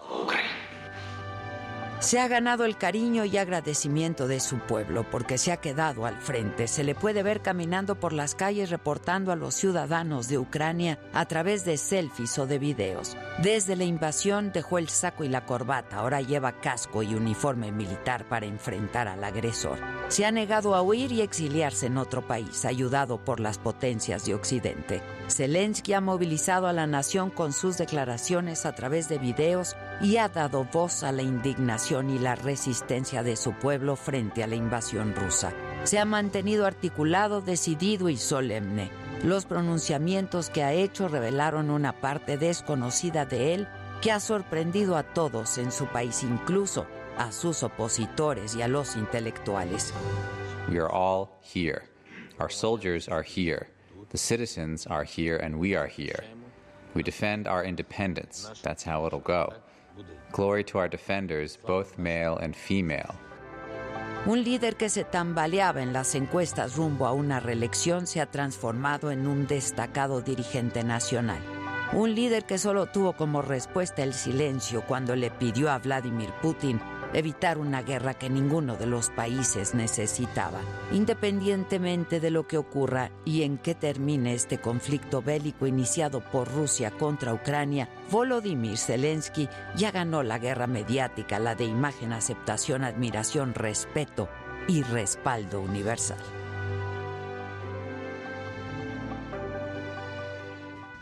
Ya estamos de regreso y vámonos con lo que sucedió en la mañanera de hoy, porque el presidente Andrés Manuel López Obrador habló, habló sobre el grupo de habitantes de San Salvador Atenco, Estado de México, que rechaza que sus tierras formen parte del área natural protegida del lago de Texcoco. Indicó que su gobierno ya está atendiendo este asunto, así lo dijo. Están ahí eh, presionando y tienen cierta influencia política.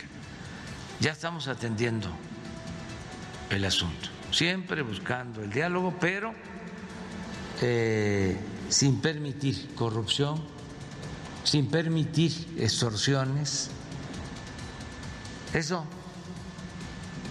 se acabó. Bueno, y el presidente también comentó la detención de Eduardo Fernando Giraldo Cardosa, alias el Boliqueso, narcotraficante de Colombia que fue arrestado en la Ciudad de México y esto es parte de lo que dijo. Una detención de un presunto delincuente de Colombia, parece que famoso en Colombia buscado por agencias internacionales de varios países y se detuvo en México. Lo detuvo la Secretaría de Marina y fue deportado ayer mismo. Bueno, y el presidente también confirmó que su administración disolvió hace más de un año una selecta unidad antidrogas que trabajó con la DEA de los Estados Unidos para combatir el crimen organizado. Ese grupo estaba infiltrado por la delincuencia, que inclusive uno de sus jefes está siendo juzgado en Estados Unidos. Y el presidente respaldó también la campaña de llamar traidores a la patria a los diputados que votaron en contra de la reforma eléctrica, que fue pues impulsada por la dirigencia nacional de Morena y descartó, él descartó hacer una denuncia. No, no, no, no, no, no, no, ¿para qué se denuncia? No, no, no, no. Que cada quien se haga responsable de sus actos. Ah, pero que no se rasguen las vestiduras diciendo, este, no quiero que me digan que soy traidor cuando consciente o inconscientemente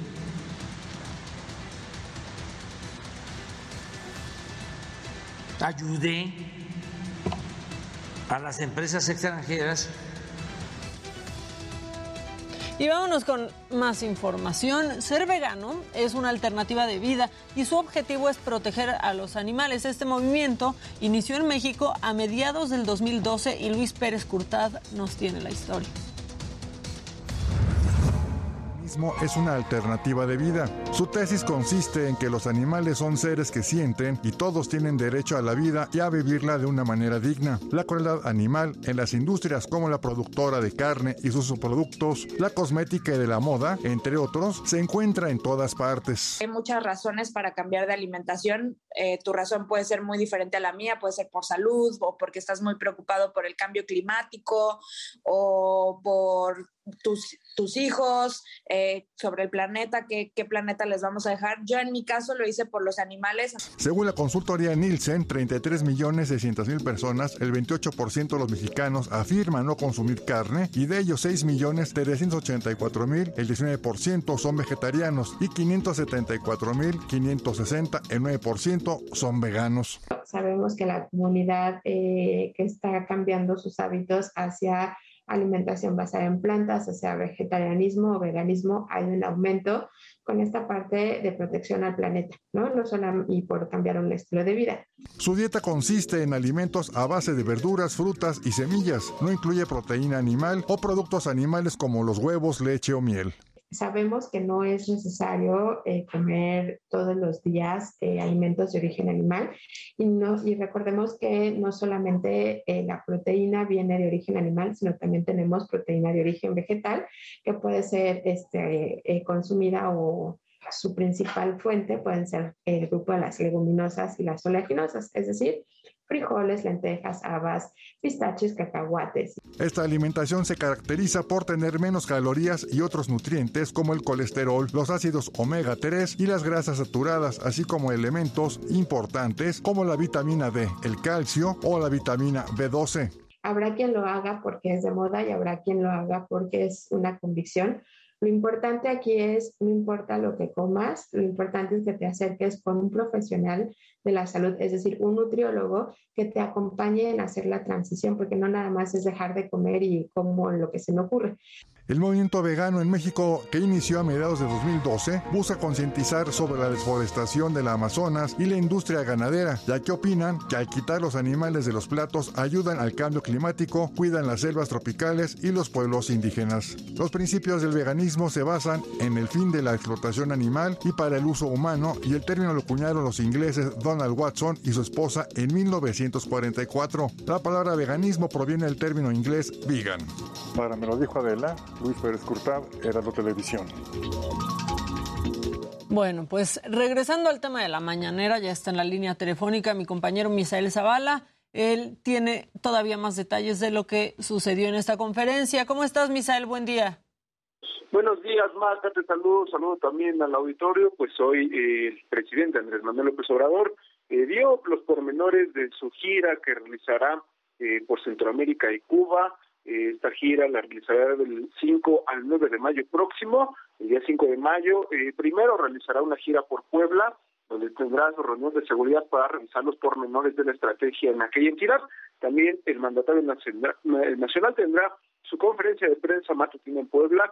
También en ese estado, pues asistirá al desfile que se realiza por la conmemoración de la batalla de Puebla. Posteriormente, Maca, pues se dirigirá al aeropuerto de la Ciudad de México donde eh, pues eh, tomará un vuelo hacia El Salvador, además de este país, también visitará eh, los países de Honduras, Guatemala, Belice y finalmente concluirá en Cuba. El mandatario tiene como objetivo visitar esos países para afinar una estrategia para atender los orígenes del fenómeno migratorio, ya que hay miles de centroamericanos y cubanos que migran a los Estados Unidos y por el momento pues son deportados ya sea por las autoridades estadounidenses o por las mismas autoridades mexicanas. Maga, también te cuento que el presidente pues ya le contestó a los artistas ambientalistas quienes pues le dijeron que eh, se reunirían con él.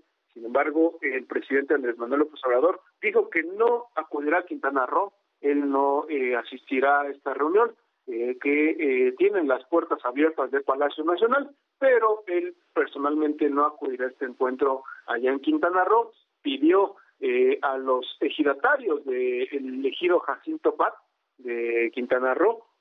Que ellos mismos sean eh, los que atiendan a nombre del presidente de la República a los ambientalistas real, reales o falsos, así lo explicó el presidente del López Obrador, pero eh, pues el presidente se queda en Palacio Nacional y eh, cuando los artistas quieran, los ambientalistas quieran, estos 20 artistas y personajes famosos que pues están en contra eh, se mostraron en contra de la construcción del tren Maya, sobre todo por el tramo 5 en Quintana Roo. Les dijo que eh, tienen las puertas abiertas de Palacio Nacional, pero que pues no se prestará a actos eh, de politiquería ni politiqueros.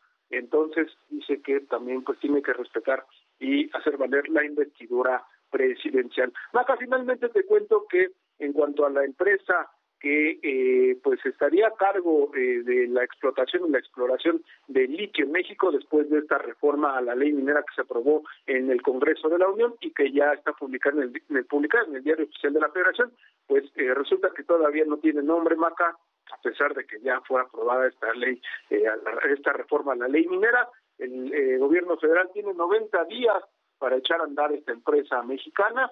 El presidente hoy en la conferencia de prensa mañanera dijo que hay eh, pues un nombre que estaría surgiendo ahí de esta empresa que podría ser eh, llamada Litiomex. Sin embargo pues eh, hay otra empresa que ya está registrada con este nombre. Tendrían que ver los asuntos legales para que así quede establecida esta empresa que se encargará exclusivamente de la exploración y la explotación de litio. Pero también el presidente pues bromeó con que en algunas partes, en algunas, eh, algunas publicaciones en redes sociales, se estaría también proponiendo que eh, esta empresa se llamara Amlitio. Sin embargo, el presidente pues negó esto, dijo que eh, ninguna, que ya que él ya tiene pues programada una situación política, una una agenda política en la que después de que concluya su mandato, ninguna calle, ninguna empresa, ninguna otra eh, ningún otro rubro estaría tomando o llevando el nombre de Andrés Manuel López Obrador. Él dijo que pues no quiere esto, él eh, sin embargo, bueno, pues bromeo con esta situación de Amlitio, de que así podría estarse llamando esta empresa, pero eh, dejó claro que eh, sería posiblemente Litiomex el nombre de la empresa que estaría controlando y manejando todo el litio en el país. Qué bueno que bromeó con eso porque eso era, ¿no? ¿O a poco sí iba en serio el amlitio, esa propuesta? No, pues este, en algunas partes de las redes sociales ahí eh, pues estuvieron indicando, incluso eh, poniendo a consideración una encuesta de que si tendría que llamarse eh, Amlitio o Litiomex. El presidente Bromeó dijo que al final esto pues eh, no, no era así. Sin embargo, eh, Litiomex podría estarse llamando el nombre de esta empresa que, pues, eh, cabe recordar, estaría teniendo el control absoluto de toda la exploración y la explotación del litio en México. Parece falso, pero es real. Muchas gracias, Misael. Gracias, Maca. Buen día. Buen día. Y vamos con más cosas porque pues la Ciudad de México se pintó de violeta durante esta temporada, todo, y esta es mi época favorita del año en la Ciudad de México, todo por las jacarandas que están invadiendo la ciudad. La historia de cómo llegaron a México es de nuestro compañero Antonio Anistro.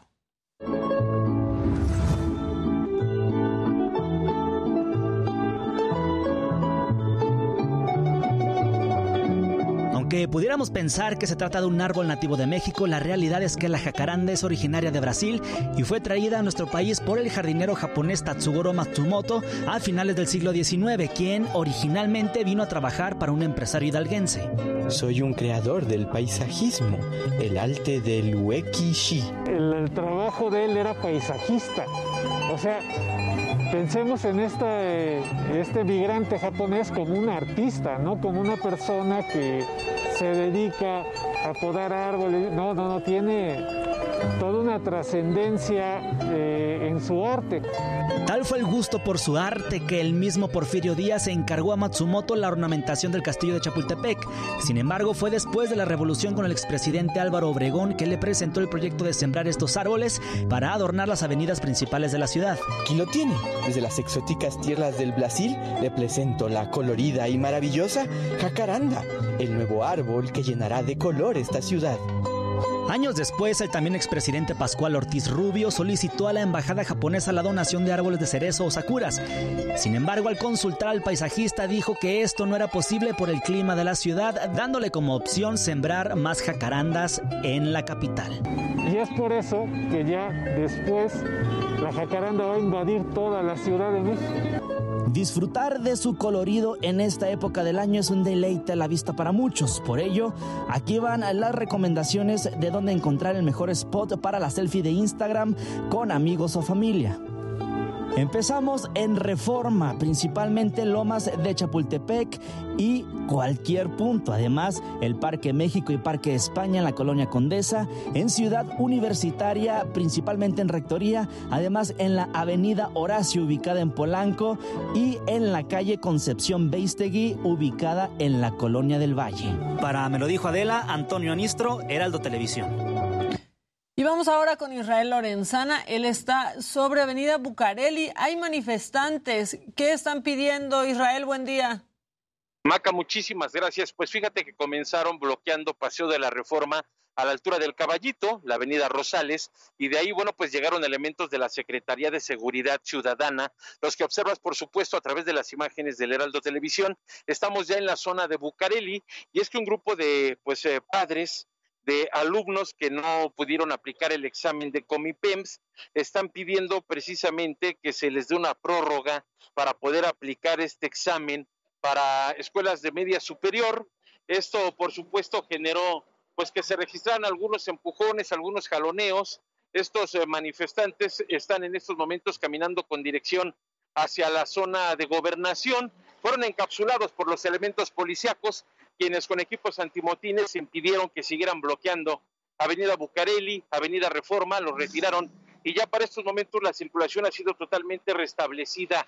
Por algunos minutos se vivieron momentos de tensión, Maca, los elementos policíacos, por supuesto, impidiendo que continuara esta manifestación, bloqueo de vialidades, pues eh, tuvieron que lidiarse con los eh, manifestantes, todos ellos, te decía, padres de alumnos que no pudieron llevar a cabo el examen de Comipems y que están pidiendo a las autoridades se les dé una prórroga para que puedan llevar a cabo este examen de inscripción a nivel media superior. La circulación totalmente restablecida ya, Maca.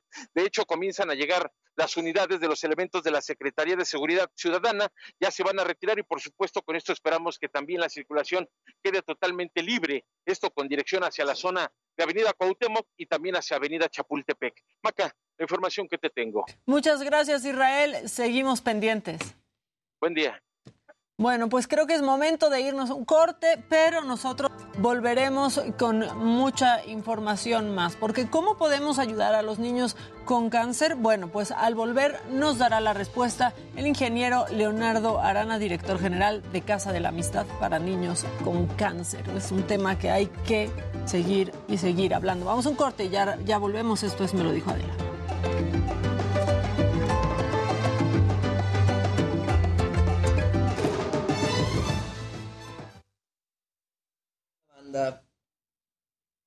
Eh, mm, mm, saludos a Lorenzana. Buenos días, me lo dijo Maca, dice Enrique Kurt. Buen día, banda. Hola, Noemi, ¿cómo estás? Es hermosa la jacaranda, la verdad es que sí. Dicen que tanto es madre para hacer su examen y terminan reprobando. Ya esténse. Es mi cumple, por favor felicítenme. Muchas felicidades, Gloria. Los veo todos los días desde Fort Worth. Texas. Esos exámenes, la verdad, están bien fáciles.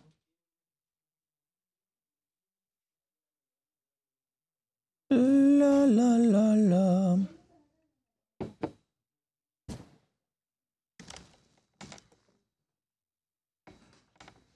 ¿Qué dice el público? Un elefante blanco y muerto desde que nace. Pues. Amblitio sí está de la chingada, ¿no? Lo amblitio. Maquita, andas triste. ¿Qué pacho ánimo que ya viene el weekend? ¿Quién dice? No está triste. Para nada. La verdad estaba trabajando, pero ya no estoy, ya acabé. Ya mandé lo que tenía que mandar. Hola, Gabri. por refresco. ¿Cómo estás? Te mando un beso. Qué guapos y qué brillo traen hoy, banda de Me lo dijo Adela. Un beso, Giovanna.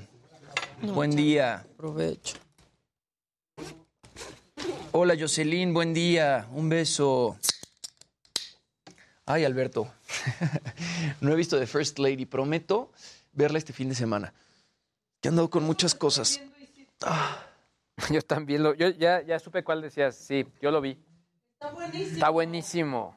Hay unos que, bueno, cuando sacan el premio final, hay unos que sí parecen pastel, pero otras que dices, está impresionante. Yo ya tengo miedo de cortarme un dedo y descubrir que soy cake. que soy cake.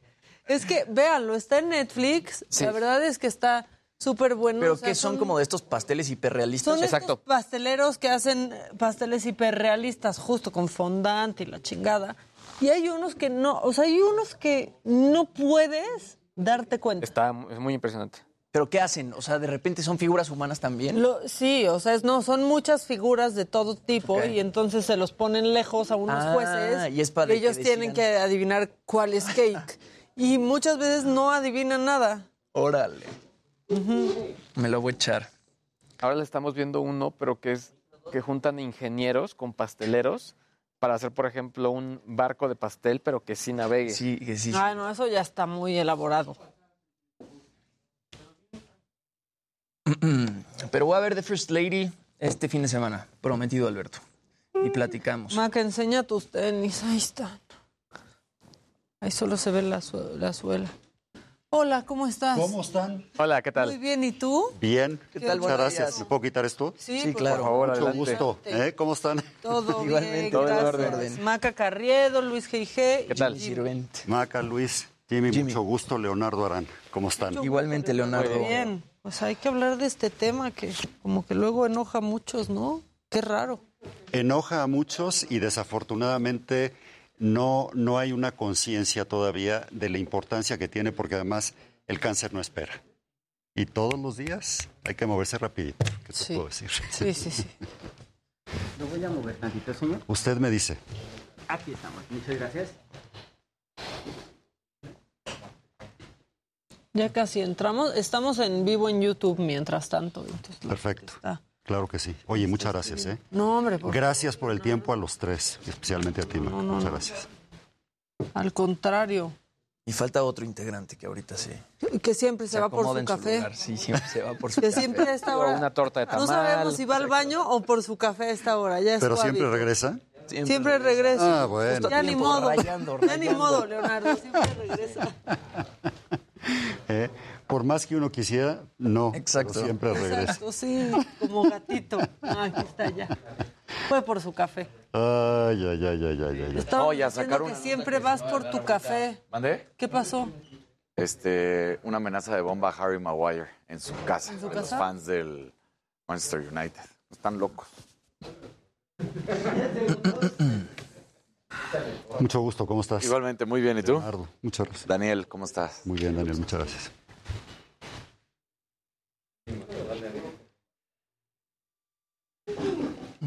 Sí.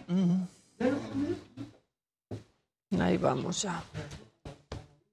Televisión.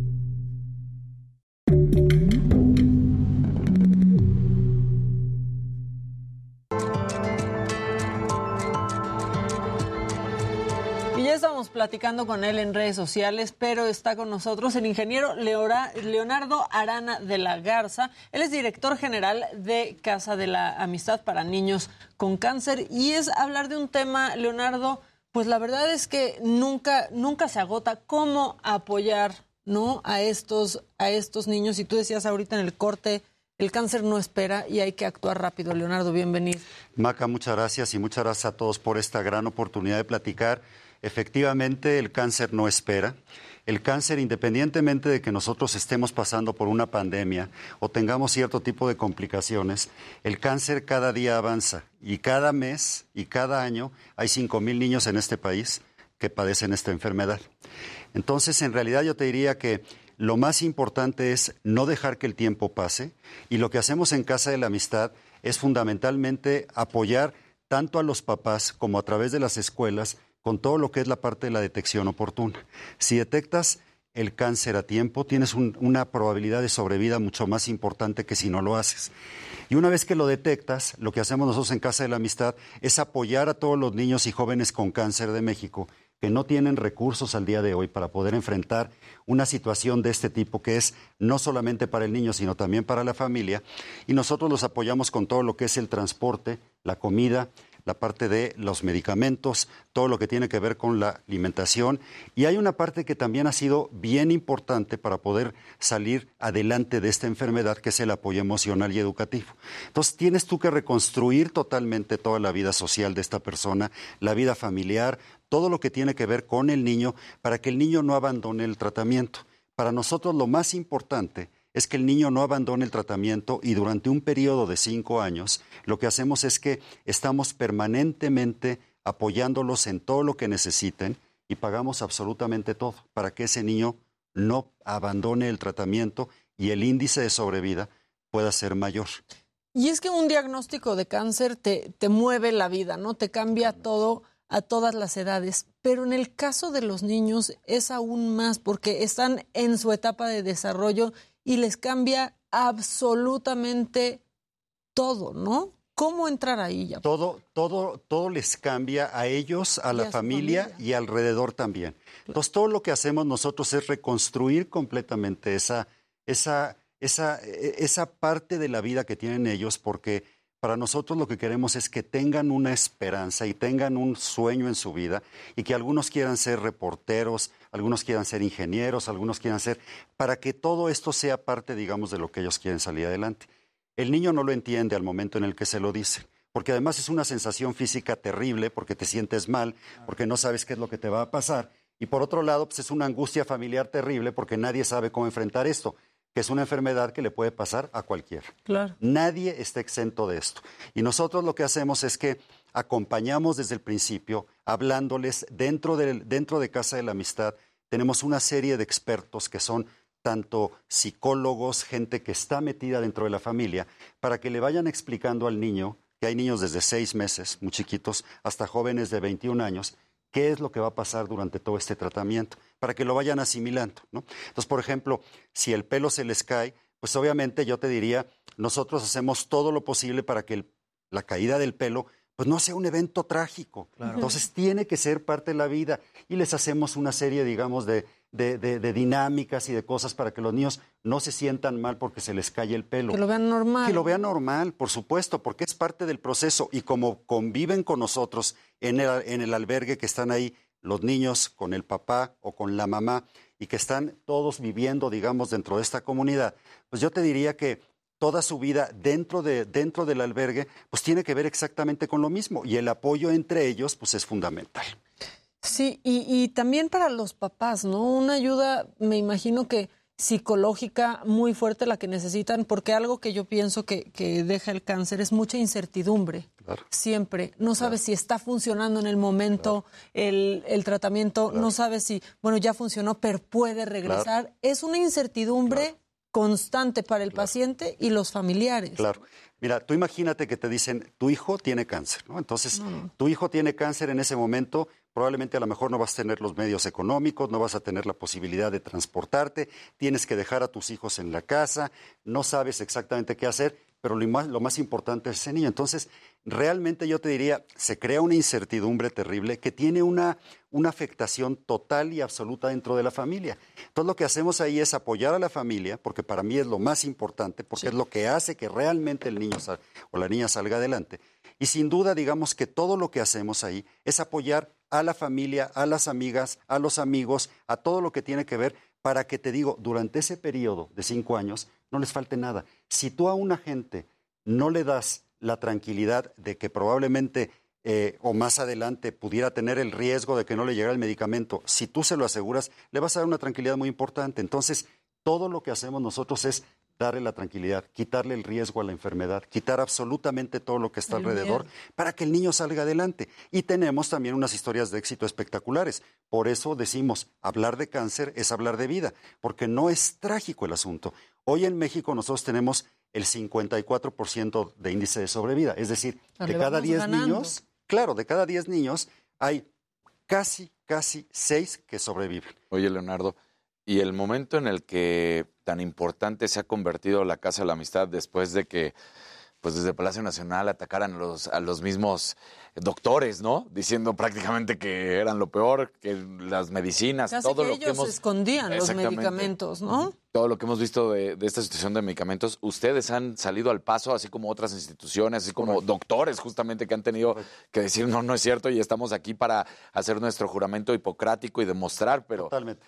Pero es, es, es- ha recaído en ustedes y en todas esas personas que mencionaba. Mira, en realidad yo te diría que nosotros en este tipo de, instituciones y en Casa de la Amistad, que tenemos 32 años de haber ya empezado hace, hace un buen rato, estamos totalmente acostumbrados a lidiar con este tipo de situaciones que son adversas muchas veces porque falta ese tipo de, de conciencia. Yo creo que lo más importante para nosotros y lo que no te debe de quitar de la cabeza es que ese niño tiene que salir adelante. Cuando vienen todos estos pandemias, cuestiones económicas, lo demás allá, lo que hacemos aquí es trabajar más. Y tenemos un patronato verdaderamente espectacular que nos ayuda. Tenemos farmacias dentro de Casa de la Amistad que me ha permitido ir teniendo el stock suficiente como para los tratamientos de los niños que tenemos. En una época en la en una que no época en la que no hay. Entonces yo te diría, tenemos que encontrar la manera y yo tengo un gran equipo de trabajo, un gran apoyo con toda la gente, los voluntarios, los grandes donantes que tenemos, que han sido verdaderamente espectaculares. Y lo que ha pasado es que esta situación ha creado una conciencia en favor de nosotros muy importante, porque la gente está mucho más sensible. ¿no? Claro. Claro. Entonces, si tienen una organización que sea transparente, que tenga todo perfectamente con métodos, procedimientos, auditable, todo lo demás allá, dicen, bueno, pues vamos a apoyar nosotros aquí, ¿no? Y eso es lo que nos ha, lo que nos ha dado, yo te diría, la fortaleza de todo esto. que vamos hasta lo muy malo tiene un lado bueno y ese podría ser no un lado bueno que ha dejado pues esta crisis de medicamentos Correcto. esta crisis que se está viviendo la gente abrió los ojos Es correcto. y empieza a apoyar instituciones a las que antes quizás no que no quisiera apoyar no sabía que existían Es correcto. ¿no? No, y yo te diría además también, Maca, que la realidad es que los mexicanos somos bien solidarios. Sí, sí. Realmente nos unimos a las causas y ya se ha demostrado. Lo que no sabemos en algunas ocasiones es cómo y en dónde. Pues yo te diría, en Casa de la Amistad hay una necesidad enorme. Hoy tenemos 1.300 niños en tratamiento de todo el país. Ya decías tú que los donantes son importantísimos. De hecho, mi Importantísimos. suegra es este, voluntaria y yo así tuve este acercamiento, pero yo sé de, todas estas eh, empresas, de estas bodegas impresionantes, cómo donan para que puedan hacer estas ventas que son importantísimas, fundamentales, ¿no? Ahora tenemos este, una, una, una iniciativa muy importante que es todo lo que la gente piense que ya no necesita, que es ropa, muebles, todo lo demás allá. Nosotros tenemos unas tiendas de segunda mano que estamos reconvirtiendo todo eso que la gente pensó en la pandemia, que ya no estaba en su casa, fuimos, lo recogimos y lo estamos nosotros reciclando y lo estamos vendiendo en las tiendas de segunda mano. Y ha sido verdaderamente una, una, una, una fuente de ingresos muy importante para nosotros, que todo eso se traduce en medicamentos, en alimentos, en transporte y ahorita en el SAMS en Santa Fe, ahí estamos teniendo una serie, digamos, de contenedores para que la gente vaya y llegue. Y si necesitan que vayamos a sus casas, tenemos camiones para ir. Porque en este proceso de la pandemia la gente quiso también empezar a limpiar no solamente sus vidas, sino también sus casas. Claro. Oye, decías algo, los mexicanos somos bien entrones, la verdad. Totalmente. Sí, salimos al quite y la realidad es que muchas veces salimos a ayudarnos antes que a la autoridad que le toca ayudarnos, ¿no? O sea, lo hemos visto en temblores, en huracanes y en esta circunstancia tampoco ha sido la, la excepción. Supongo que ha crecido, ¿no? El número de personas que están ayudándolos a ustedes muchísimo. Mira, sí, ha sido, y además en una época como la que vivimos, que fue la pandemia, yo te diría que antes podíamos ir a tocar la puerta de las personas, de las instituciones y todo esto. Ahora lo que hicimos fue reinventarnos ahí dentro de Casa de la Amistad. Lo que hice fue enfocarme mucho dentro de los colaboradores que tenemos, porque ellos son los que realmente sabían qué hacer. Entonces cuando llegas y le dices, oye, no va a haber tanta gente dentro de la casa, la economía tampoco está tan fácil, no tenemos la posibilidad de ir a visitar a los donantes que normalmente íbamos, ¿qué se les ocurre? Y empezaron a descubrir una serie de cosas que es increíble la capacidad de, de, de, de, inventar que tiene tu propia gente una vez que entras en una situación de estas y creas un ambiente propicio para que la gente cree. Entonces empezamos a ver todo eso y las redes sociales se volvieron una parte fundamental. O sea, ¿qué te puedo decir? Y algo que también fue muy importante fue que alguien que estaba en el departamento de marketing me dijo, ¿sabe qué? La parte de los gamers está teniendo una parte fundamental.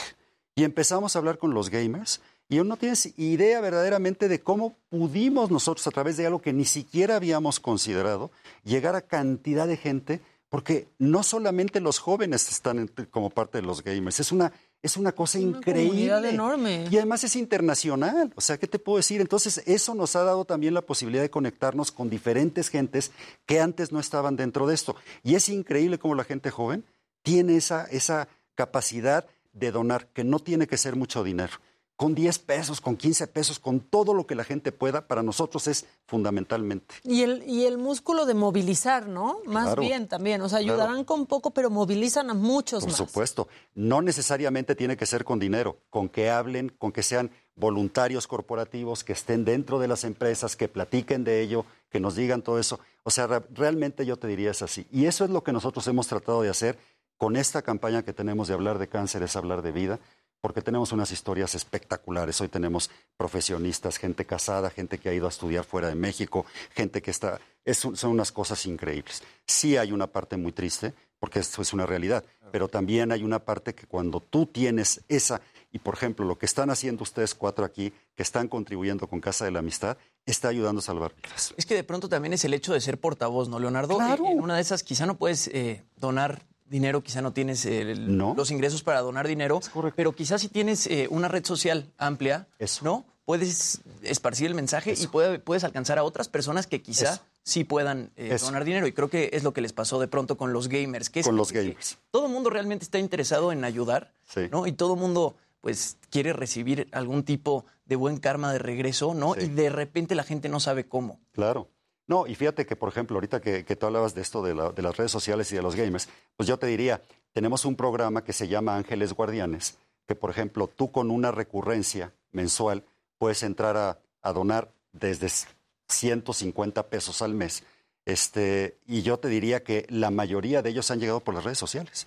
O sea, y ha sido precisamente por lo que tú me estás diciendo, a través de todo lo que ha sido la campaña de comunicación, todo lo que estamos haciendo a través de las redes, los gamers y todo, y con que nos hablen de nosotros, digan de nosotros y sepan de nosotros, eso ya está contribuyendo a lo que estamos haciendo. Leonardo, ya nos hablaste de todos como las facetas que hay, ¿no? Que tienen Sí. obviamente los donantes en especie, eh, obviamente económicos, claro. los voluntarios, Sí, los claro. portavoces, etcétera.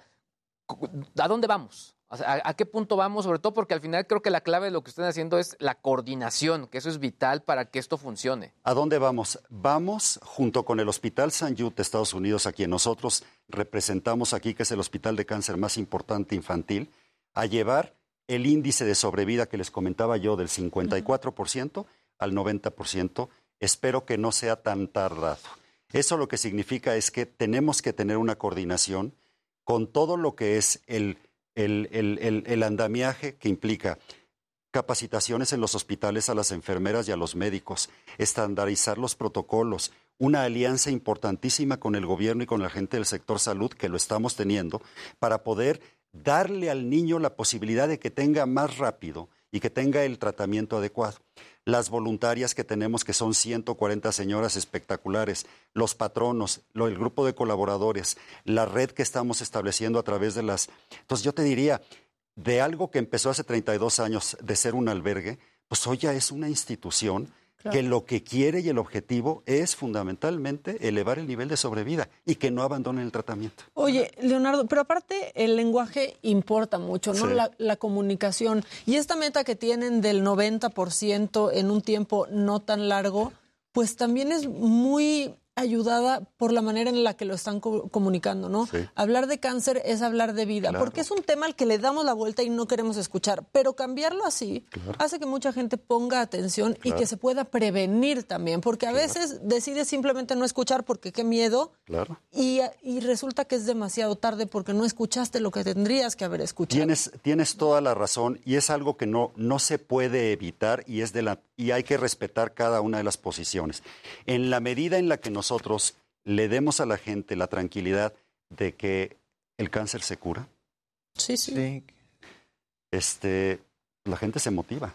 Y yo, por ejemplo, cuando llego ahí al albergue y que tienes ahí a los niños que no, no se han afortunadamente contagiado de nada, pues te dicen, Leonardo, muévete rapidito porque necesitamos comer y necesitamos comida y necesitamos alimentación y necesitamos... Algo que generalmente tenía esa, esta incertidumbre, ¿no? Claro. ¿Qué es lo que iba a pasar, no? Pero es que no, no, yo te diría, no es solamente para ellos, es para cualquiera que tenga una, una, una situación de este tipo. Claro. Porque no sabes a lo que te vas a enfrentar. Exacto. No sabes a lo que te vas a enfrentar. Hablabas ya de todo este grupo de colaboradores que tienes, que Sí. es espectacular, pero también, y, y lo decía yo hace ratito, lo que hacen los doctores también, ¿no? Claro. Como son este grupo fundamental, el apoyo. Claro. Son los primeros en siempre decir la medicina y las enfermedades hay que tratarlas como son y decir Claro. y no negar y no mentir y nada, ¿no? Tienes, tienes toda la razón y somos ahí un complemento, pero, pero buenísimo con la parte, digamos, médica de los hospitales. Aunque nosotros tenemos un comité médico dentro de Casa de la Amistad. El médico del hospital es quien determina el diagnóstico. Y yo simplemente lo que él me diga, yo en ese momento empiezo a proveer los medicamentos. Pero quien tiene absolutamente la voz cantante es el médico. Entonces nosotros tenemos una, una coordinación y un contacto bien importante con los hospitales del sector salud en todo el país. Estamos hoy en 27, 27 hospitales prácticamente en todo el país y espero poder estar en todo el país dentro de poco, porque los niños, pero realmente ese grupo de médicos con quienes tenemos la comunicación, que me dicen, necesito que nos apoyes hoy con esto, a veces es no necesariamente con medicamentos, pero sí con transporte, a lo mejor algunas veces con capacitación, con todo lo demás allá, el punto de entrada a Casa de la Amistad es a través del médico. No, no es a través de tocar la puerta, no, tiene que ser un diagnóstico oncológico que está perfectamente establecido por los patronos y en los estatutos de la, de la casa. Pero sí son fundamentales. Claro. Leonardo, está comentando muchísimo la gente aquí a través de YouTube. No, wow, qué bonito ingeniero y el entusiasmo con el que habla. El señor No tiene es que razón. habla Leonardo diciendo que todo va a estar bien. Sí. o sea. Yo lo que quiero preguntarte, mencionas que esto comenzó hace 32 años. ¿no? ¿Cómo fue este, la historia para crear la Casa de la Amistad? Creo que esa parte pues también es fundamental y ha de ser interesante. Es interesantísima e interesantísima y empezó hace 32 años cuando la fundadora de Casa de la Amistad y su esposo tuvieron un hijo que desafortunadamente tenía cáncer. Hace 32 años, digamos que no había una, una, una industria eh, desarrollada tan, tan, tan bien como lo está el día de hoy. Y finalmente, digamos que tuvieron que llevarse a su hijo a Estados Unidos. El niño salió adelante. Y afortunadamente tenían los medios para poder hacerlo. Y dijeron, a partir de este momento, cualquier niño que tenga cáncer, vamos a hacer aquí una fundación, me voy a juntar con las gentes que conocemos para establecer esto.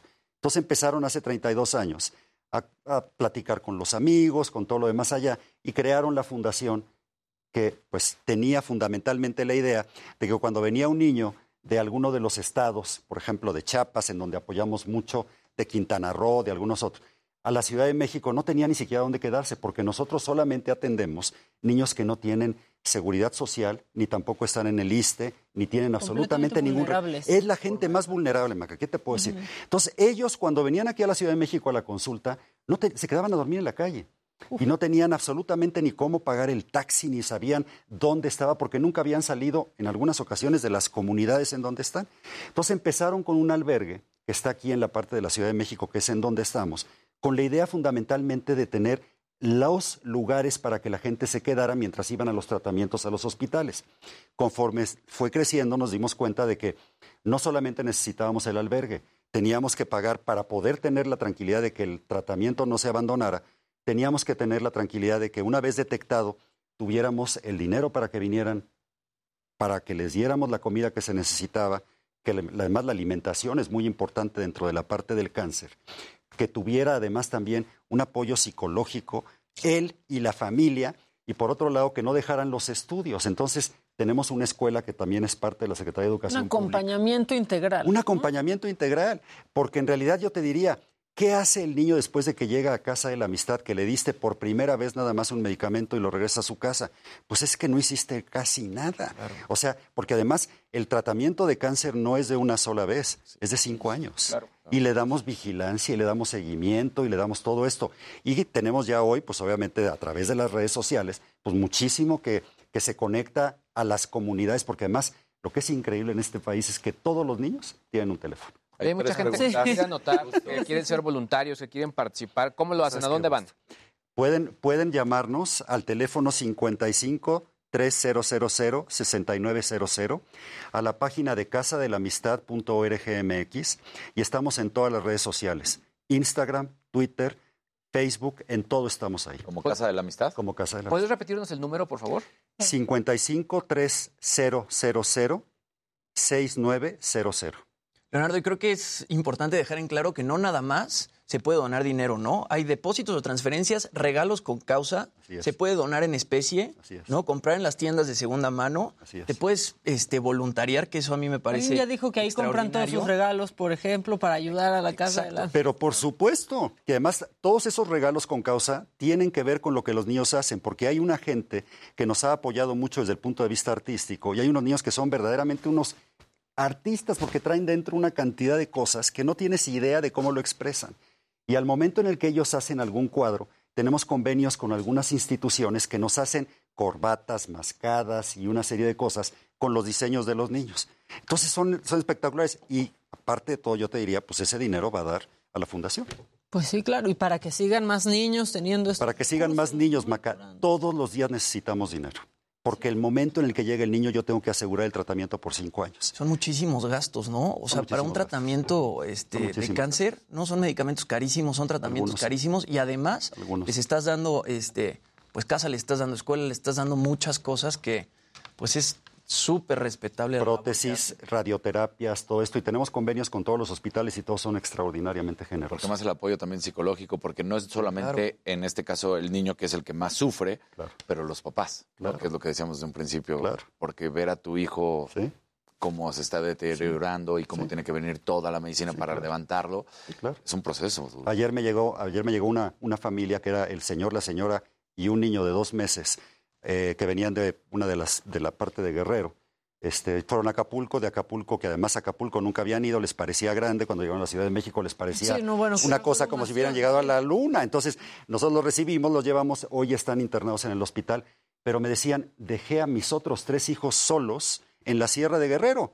Y le dije al marido, pues tú te vas a cuidar a los niños y la señora que se quede aquí con el niño que están ahorita atendiendo en el, en el INP, ¿no? Entonces, es una problemática que cada caso es distinto, pero, pero tenemos que apoyarlos de esa manera, porque si no, van a abandonar al niño. Y el niño se muere. Y cambia la composición de la familia, totalmente, ¿no? totalmente. cambia absolutamente. Totalmente. Leonardo, muchísimas gracias por, esta plática. La verdad, la gente está enganchada, pero aparte conmovida, preguntando cómo pueden ayudar. Ya saben, las redes sociales, el teléfono está apareciendo en pantalla y ahí se pueden poner en, en contacto.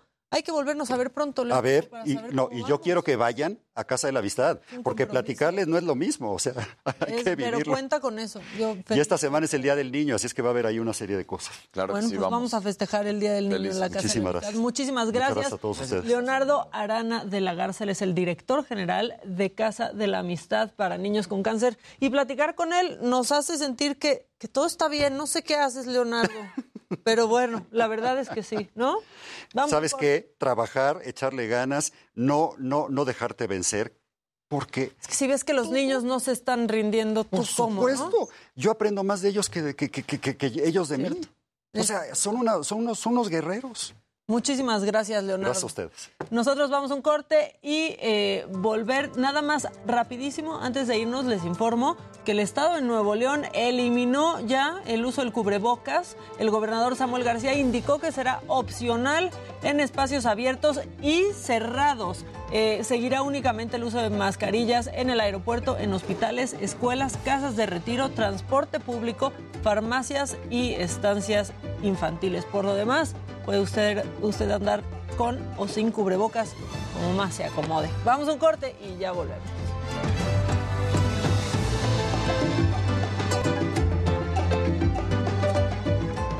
Que sí. Además, Un día después de aquí me lanzo. Estamos exactamente a un lado de la glorieta de Vaqueritos. Ah, Ahí. pues sí, ya al sur. Yo, Yo en serio que mi suegra sí es... No, estoy seguro, maestro, Adriana estoy- del Castillo, entonces la verdad sí, es que... claro, por supuesto. Por supuesto, además tenemos, o sea, las, las voluntarias van, nos ayudan, no solamente yo te diría con las manos, sino que también, pues obviamente, o sea, yo manejo la parte, digamos, más bien de la casa, la Sí, parte de la operación, la parte de la financiera y todo lo demás allá, pero la verdad, las señoras pues son las que hacen las cosas este, más, más de, de la casa, ¿verdad? claro. Así es. Pero yo los voy a invitar, por supuesto. Esto está hecho por ellos. Ay. Así es que muchísimas gracias. Este, Muchas ustedes, gracias, se los mando Leonardo. después, y esto es el, y este es el informe anual de todo lo que Gracias. logramos y hemos hecho. Y, este, y queremos hacer mucho más todavía. No, pues estemos en contacto. Yo feliz un día me lanzo para Yo allá. te- ¿eh? Lo que Además, necesiten siempre. Si tú vas y te sientas un ratito enfrente, los papás, las mamás y los niños, y les platicas, yo soy ta, ta, ta, ta, ta, ta, ta, y hago esto y esto y esto, no sabes cómo me ayudarías. Bueno, cuando eso, quieras, cuando quieras. Les dejo mis datos y, y ya. Su- Con eso nada más. Ya está, ya te- hasta te voy a abrazar. Mucho gusto Un y gustazo cuentan en verte. conmigo, ¿eh? No, hombre, igualmente. Oye, que te pasen mis datos si quieres, Claro que, que sí. te pasen mis datos. Gisela, Claro y sí, cuando con quieran todo voy. gusto, yo feliz, sí, claro. Feliz. El día que me digan, saliendo Órale. de aquí me lanzo. nos vemos. Ya está. Oye, ¿De gracias por el qué? tiempo, esto fue espectacular. No, hombre, gracias a ti, Leonardo. Adiós. Que estén muy bien y gracias. Con permiso. Ay, el, el micrófono. Me dejé. gracias. Bye.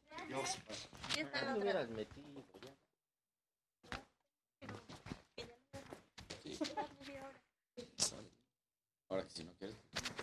Uy, qué sentido. Sí. Bueno, yo tengo ya que tirar unas tarjetas de aquí.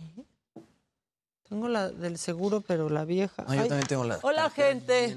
¿Cómo estamos? Este, gracias, David. Hola, no sirve la página del Festival del Adulto May- Mayor que mencionaron ayer, Jimmy, dicen aquí. ¿No sirve la página? Pues dicen, Ah, pues Ah, voy yo a me- informar a mi tío. para que le avises al A tío ver, guapo. aguanten, aguanten. A mí también, el otro día me metí y me tardó en cargar mucho tiempo, pero si la dejas cargando, este, termina funcionando. De todas maneras, le voy a decir gracias por avisar. Sirve. Gracias, Magali, muchas gracias. Seguro lo están haciendo a propósito para que regrese. Muchas gracias que les gustó esta entrevista. Omeyotl. Maca, ya es jueves, ¿a dónde vamos? Que ir rápido. Ay, pues ¿a dónde iremos, oigan? Buenos días. Ay, Cada vez. ¡Qué pasión! Fue al baño. Que si tu chamarra es de Ed Hardy. No, no, no, no. Es de Luis G.I.G. Es de Luis. G.I.G. Es mía. Exacto. Bueno, pues ya. Qué linda entrevista, Maca. Tú, muy bien, dices a la luz. No, pues todos. Estoy rompiendo mi tarjeta vieja del seguro aquí al aire.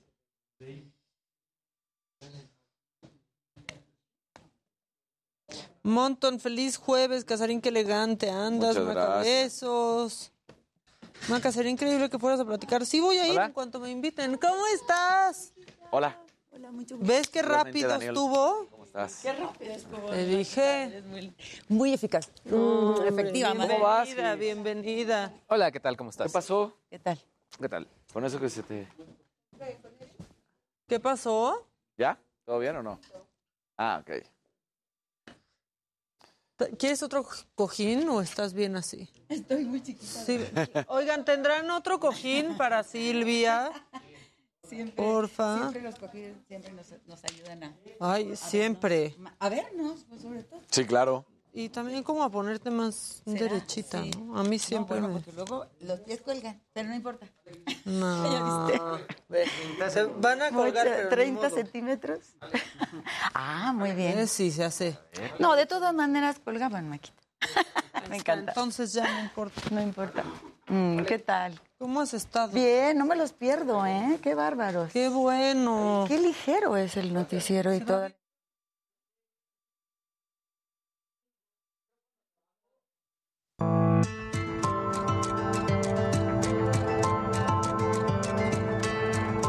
Y ya estamos de regreso y vino de visita alguien que, aparte que quiero mucho y me cae muy bien, es una fregona, que es Silvia Galván. Es diseñadora de imagen, pero aparte su pelo no puede estar en mejores manos y tienes recomendaciones. Silvia, bienvenida. Hola, qué gusto, los admiro mucho, de verdad. Creo que es la nueva etapa de, de conocer las noticias y, y también todo lo que pasa en todos lados y me encanta siempre verlos. Y bueno, sí, yo creo que también dentro de la imagen creo que hay, hay muchas cosas que platicar y hay muchas cosas que animar. Yo digo, hablo de animar porque después de todo lo que hemos pasado y lo que hemos vivido, ¿qué nos hemos encontrado a la gente que tenemos eh, que nos dedicamos al mundo de la belleza? Pues eh, batallamos para que la gente regresara al salón y regresara porque por miedo. Claro, ¿no? sí. Ajá, un miedo lógico, sí. También almas dolidas, o sea, también así como que de repente decirle a alguien, oye, es que necesitas un cambio, pero cuando aparte el cambio viene de adentro hacia afuera porque sufrieron, porque hay dolores, porque hay cosas que obviamente todo el mundo sabemos que esta pandemia nos dejó. Entonces nosotros hemos tenido de verdad unas campañas así de, mira, primero empezamos de que si tenemos, teníamos que seguir con el cubrebocas, pero hay- hay que estar clavados en los ojos, ¿no? Entonces, bueno, pues son- la ceja es el marco de la La cara. ceja, Claro. la ceja. Mm, mm. Entonces, bueno, la ceja es el marco de la cara, las pestañas, unos, unos ojos sin ceja y sin pestañas en su lugar, yo diría, porque tampoco estamos hablando de que traigas las pestañas de Clarabella, ni tampoco traigas algo que no va contigo. Oye, no, ni las cejas, Ah. luego que parece que se embarraron Nutella. Sí, sí, sí, algo sí, está pasando, se están pasando con el microblading. Sí, fíjate que hubo un, una, yo digo también algo que se salió de control. Yo desde Sí, los ochentas, yo desde los ochentas, bueno, porque tienen que saber, tengo 40 años en el mundo de la belleza y obviamente pues mis tiempos fueron los 70, ya sabes, y la ceja delgadita y Has demás. por muchas épocas. Por muchas ¿no? épocas. Entonces para mí sí fue un trauma de repente decir, oye, y ahora viene Bruce Lee, la ceja, y entonces Madonna y todo, yo no tengo, ¿sabes? Entonces empecé a buscar la manera, y voy, obviamente, te vas a donde hay, pues, dónde saberlo, y bueno, fuimos a Nueva York, tenemos por ahí una amiga en común en Estados Unidos que me dijo, oye, espérate, es que vente para acá, acá está todo esto, Elena, te mando besos.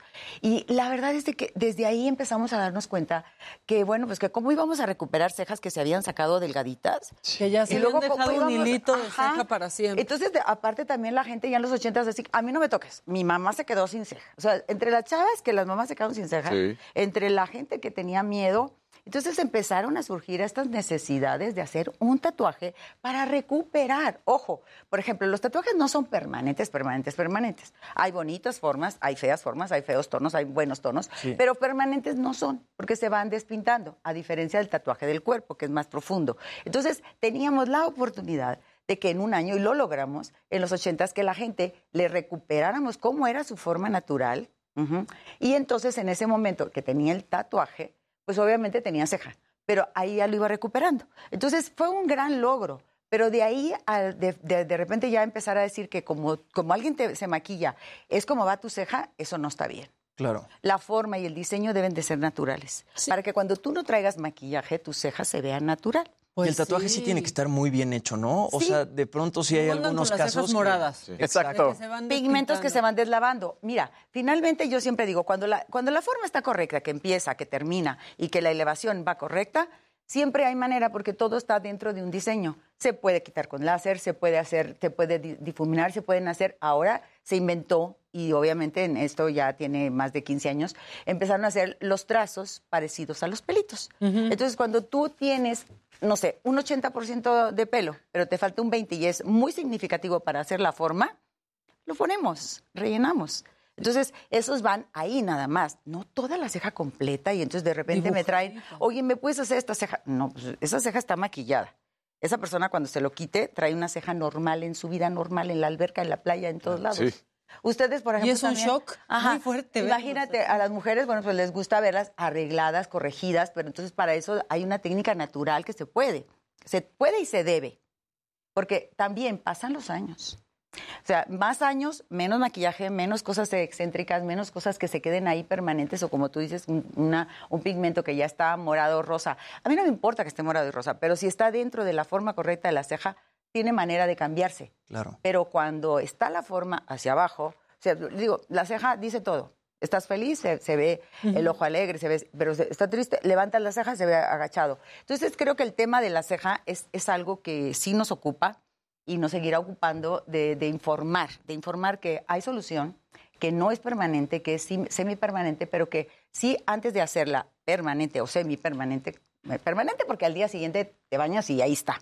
Eso, Sí, es eso sí, para eso mí es es permanente. Ahora, permanente. semipermanente porque no dura para toda la vida. Y también porque se va deslavando y, y tú decides si te la vuelves a retocar y si no te gustó, obviamente el tono se puede cambiar y se puede hacer, pero el diseño es el más importante. Entonces creo que por ahí hay algo que, que la gente debe de saber y pues yo siempre seré quien informe porque también a veces hay que, hay que, hay que desaprender cosas. Sí. Porque dicen que ya no se usa no sé qué. Dicen, y yo también digo, ¿quién dijo? Por eso cuando lo dijo Adela, pues obviamente creo. Ah, bueno, No, está bien, y lo bien. digo porque hay un nombre enfrente. Claro. Pero cuando tú dices, oye, dicen que ya no se usa, dime quién dijo.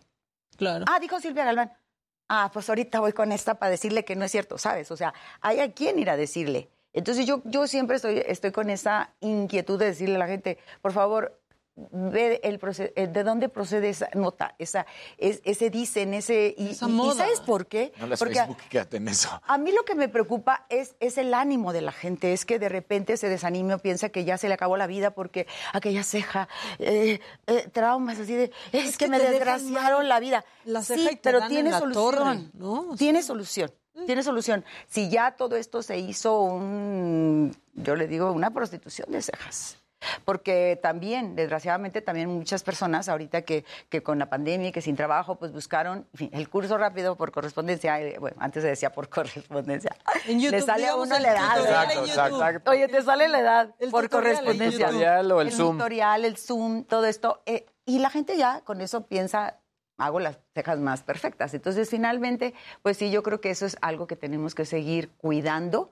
La sensibilidad, por ahí está mi Instagram, donde también te digo, siempre estoy tratando de darle a la gente información y qué estoy haciendo, qué no estoy haciendo, con qué me hago, qué no me hago. Yo tengo 67 años y 40 años en el mundo de la belleza. Entonces, de repente, para mí, que la gente me diga, oye, a tu edad quiero estar como tú, o qué te haces para que esos rizos, le digo, son mis rizos Es que justo naturales. es eso lo que estoy leyendo ahorita, que es muy importante. O sea, cuando vas con alguien que te, que te arregle el pelo, te tiene que gustar el pelo de esa persona. No, te tiene que inspirar también. Te tienen que gustar las, o sea, y aquí dicen, ¿qué te haces en el pelo para que se te vea así? Es Yo no con- es puedo. Es ir con alguien que realmente sabe, ¿no? Es Ajá. diseño de imagen, que quizá tú te ves bien de una forma, pero es cuando vas con alguien que sabe, que sabe este, pues las, las medidas de rostro exactas, cómo va a funcionar mejor tu imagen, que es tu carta de presentación, pues qué mejor.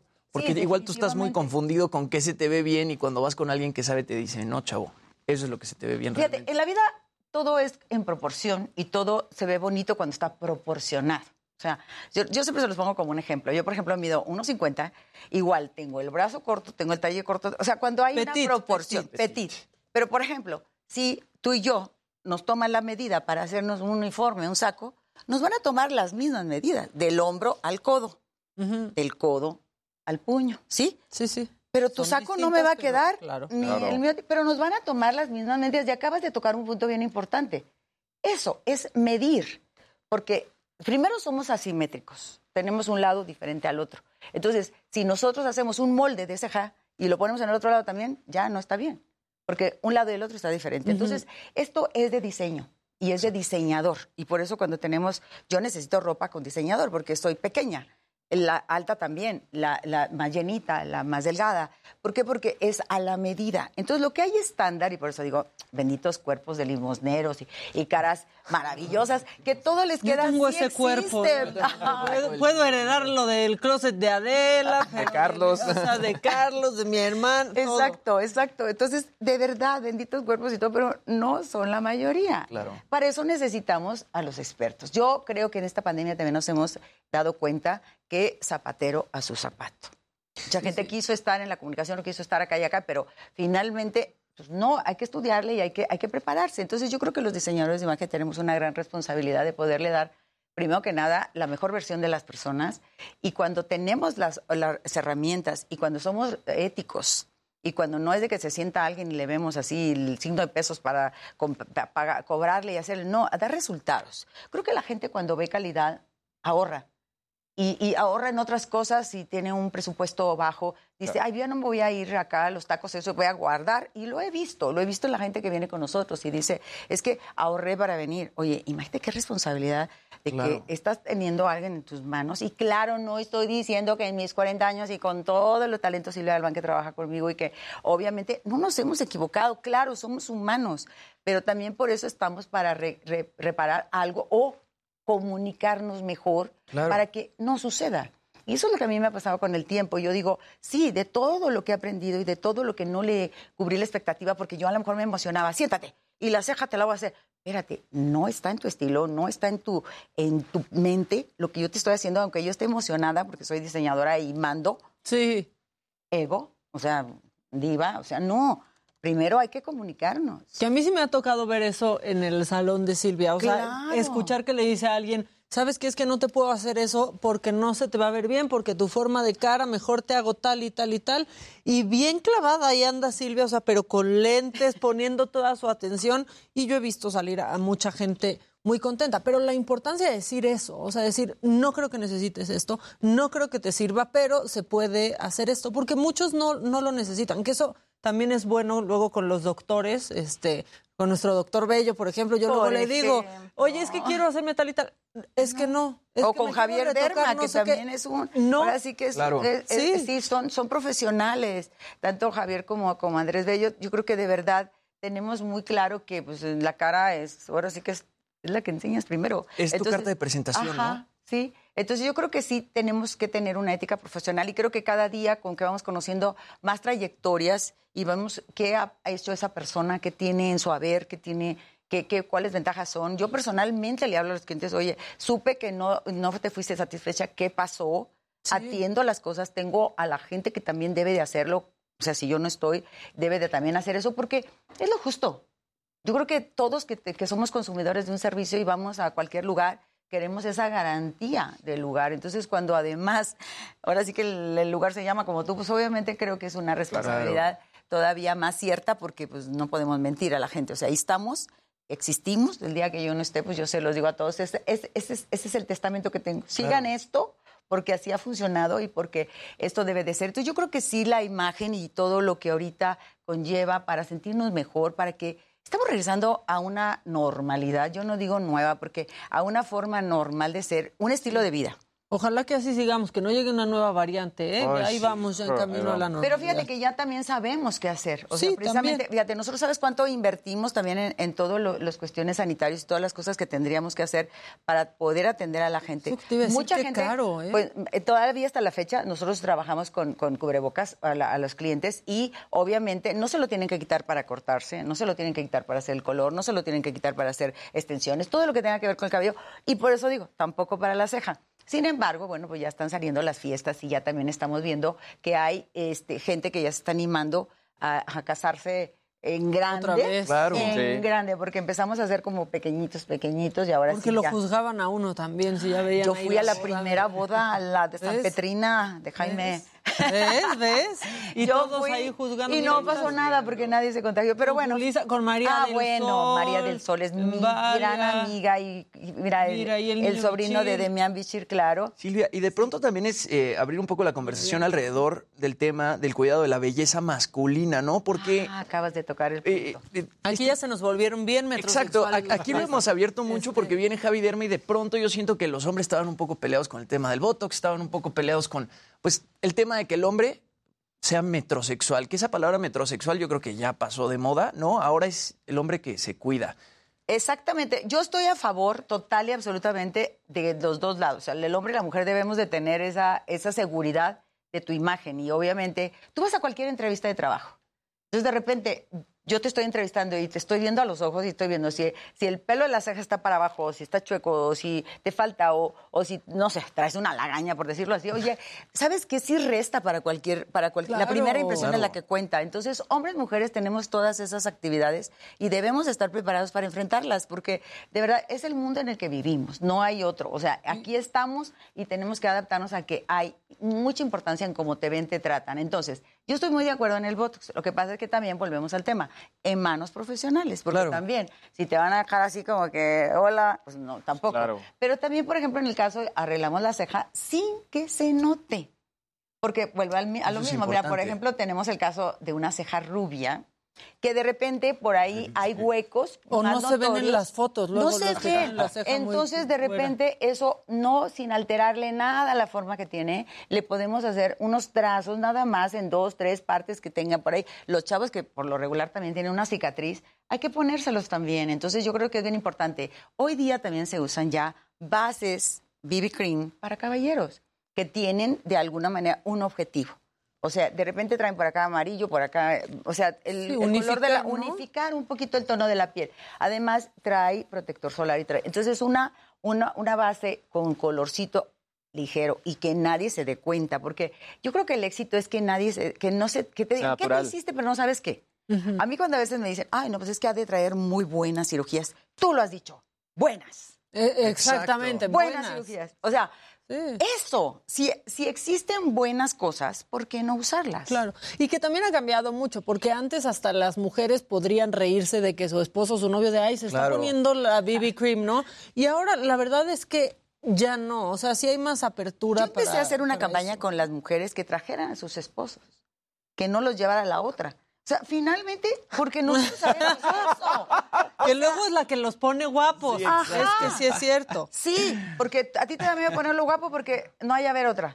Pero entonces, me, sí, al contrario, o sea, puedes tener una- un riesgo por ese lado. Entonces, sí, a todos ustedes les gusta que los apapachemos y que les Claro. digamos y que nos sentemos y aquí al, al- al principio era así como en privado. Ay, por cierto, ahorita yo puedo contestar en las redes sociales cómo me hago mis rizos porque si no se nos va el tiempo. Mira, si verlo desde ahorita, Irte a cortar la barba es una cosa deliciosa. o sea, llegas, Deliciosa. Y ojo, como- fíjate, tú vas a tener una barba perfecta y le das trabajo a la gente que se ha preparado para hacer unas barbas bien bonitas, la verdad.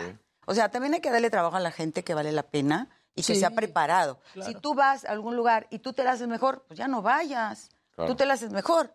Pero si tú pruebas y te- a ti te, te recomiendan a alguien y alguien lo viste que también trae la barba bien, ya todos ustedes han entrado en la comodidad de traer una barba, hay que traerla bien. Claro. No, y te sientes bien. O sea, cuando te ves bien, Limpio, ¿no? y te O sea, estás bien vestido y hombres estás limpiecito, te Perfumadito, limpio. Claro que todo eso, la imagen, sí, de verdad no es una frivolidad. seguridad. Da seguridad y también de alguna manera no es hacerle todo a todo mundo, no es así el cambio completo. Porque a veces dice la gente, es que yo no, yo, yo no estoy lista para un cambio. ¿Y no estás lista para cortarte de repente un fleco? ¿Y no estás ri- lista para de repente hacer un efecto de color al contorno que haga que estas líneas de expresión no se te noten tanto porque estás oscura y estás con el cabello pesado? O, o el caballero también, que en este caso, como te digo, mira, yo ya lo estoy viendo, ¿eh? Entre la ceja, eh, ahora ¿qué sí que entre qué nos la harías? ceja, ¿Qué nos harías a entre la ceja y la pata de gallo, hay una sombra aquí que se tiene que limpiar, sí que sí, siempre. Sí, yo tengo Ah, de pelitos como de Ajá, Lobezno, Porque que mira, tiene- aparte, digo, no, está guapísimo. guapo, ¿verdad? gracias, Guapísimo. Silvia. Y, y- y de repente Eso. también tiene una sonrisa muy bonita. Y pestañas. Bueno, ya la quisiéramos para un Y domingo. cejitas, sí. Entonces, pero entre esto se le cierra aquí. Entonces, ay, ahorita está chavo, no hay ningún problema, pero tiene que ir conociendo cuáles serían esas mejoras Exacto. Que con los añitos vamos a irnos viendo mejor y, y hay que saber los trucos. Yo creo que cuando sabes el truco del corrector para que el ojo se vea más grande, del corrector, yo no estoy de acuerdo mucho en maquillajes de estos de, que te transforman y que te hacen una máscara, eh, eh, caracterizan. Yo no estoy muy de acuerdo. Que te cambian por completo, No, ¿eh? a mí me gusta corregir darle a, a- a la, a la persona la oportunidad de verse mejor porque menos cachetito, porque la nariz se le afiló, porque, todo ese tipo de cosas me gustan. Pero así como que acá el ojo transformado en la misma, en serie, porque luego se ven todos los ojos iguales. De repente Y lo los pelos iguales. O sea, Sí. de repente prendes un canal Largo. y chino. Sí. Largo y ondulado. Todo mundo. Todo mundo largo. Ya, ya también ahorita estamos en una etapa en la que la gente se está animando a hacer los cortes bob, me encanta. Y yo creo que eso es evolucionar. Sí, tenemos que cambiar en evolucionar, en que vemos también modas europeas. De repente dices, ah, no es que las europeas no se hacen nada. Sí se hacen. Pero son esos detalles tan perfectos Sutiles. que no, te- no se los notas tanto. Y también, en, como en todos lados, hay gente muy orgánica, muy hippie, muy todo, y hay gente que se arregla. Y Claro. se vale. Pero para los dos lados tenemos opciones. Claro. Es que a mí me encanta, me encanta que haya de todo, porque yo también tengo que ver, ahora sí que es tan fácil. Te trae una foto. Ah, ya sé. Esta quiere ser tal. Ninel Conde. Ya sabes, sí, ya Y- y, sabes. cuando hablamos de Ninel, no es que, vaya, no es que no le haya funcionado su, su imagen como, como ella lo, lo es y es hermosa con y sin maquillaje. Pero a lo que voy es que cuando, cuando te- yo quiero ver qué personalidad te gusta, porque entonces de ahí me baso a Claro. ver qué te puedo recomendar. Hasta de pronto un, un look más hippie, un look más rockero, un look tipo Johnny Depp, un look tipo... Ándale. Está cu- cuidado, por más que tú lo veas y digas, híjole, este igual no se bañó en no Cuidadosamente tiempo". despeinado. Exacto. Eso, ¿no? Y exacto. seguro te han de llegar de repente, yo me quiero ver así. y es alguien un poquito más hippie. Pero No, pues o está alguien cuidado. que no va a lograr nunca verse así. También le Sí, tienes claro, que decir de, claro. no, brother, no te vas a parecer a Brad Pitt. O sea, no, y fíjate, y ni siquiera, es bien curioso porque te, lo, te traen el, el corte y obviamente lo que tienes que ver es si tiene el tipo de cabello, porque a lo mejor sí. no se va a ver como tal, pero el cabello sí le puede funcionar mejor. Entonces yo siempre tengo una frase que me encanta porque les digo, mira, todos los días tus clientes lo primero que hacen es verse al espejo. De ahí depende que te manden bendiciones o maldiciones.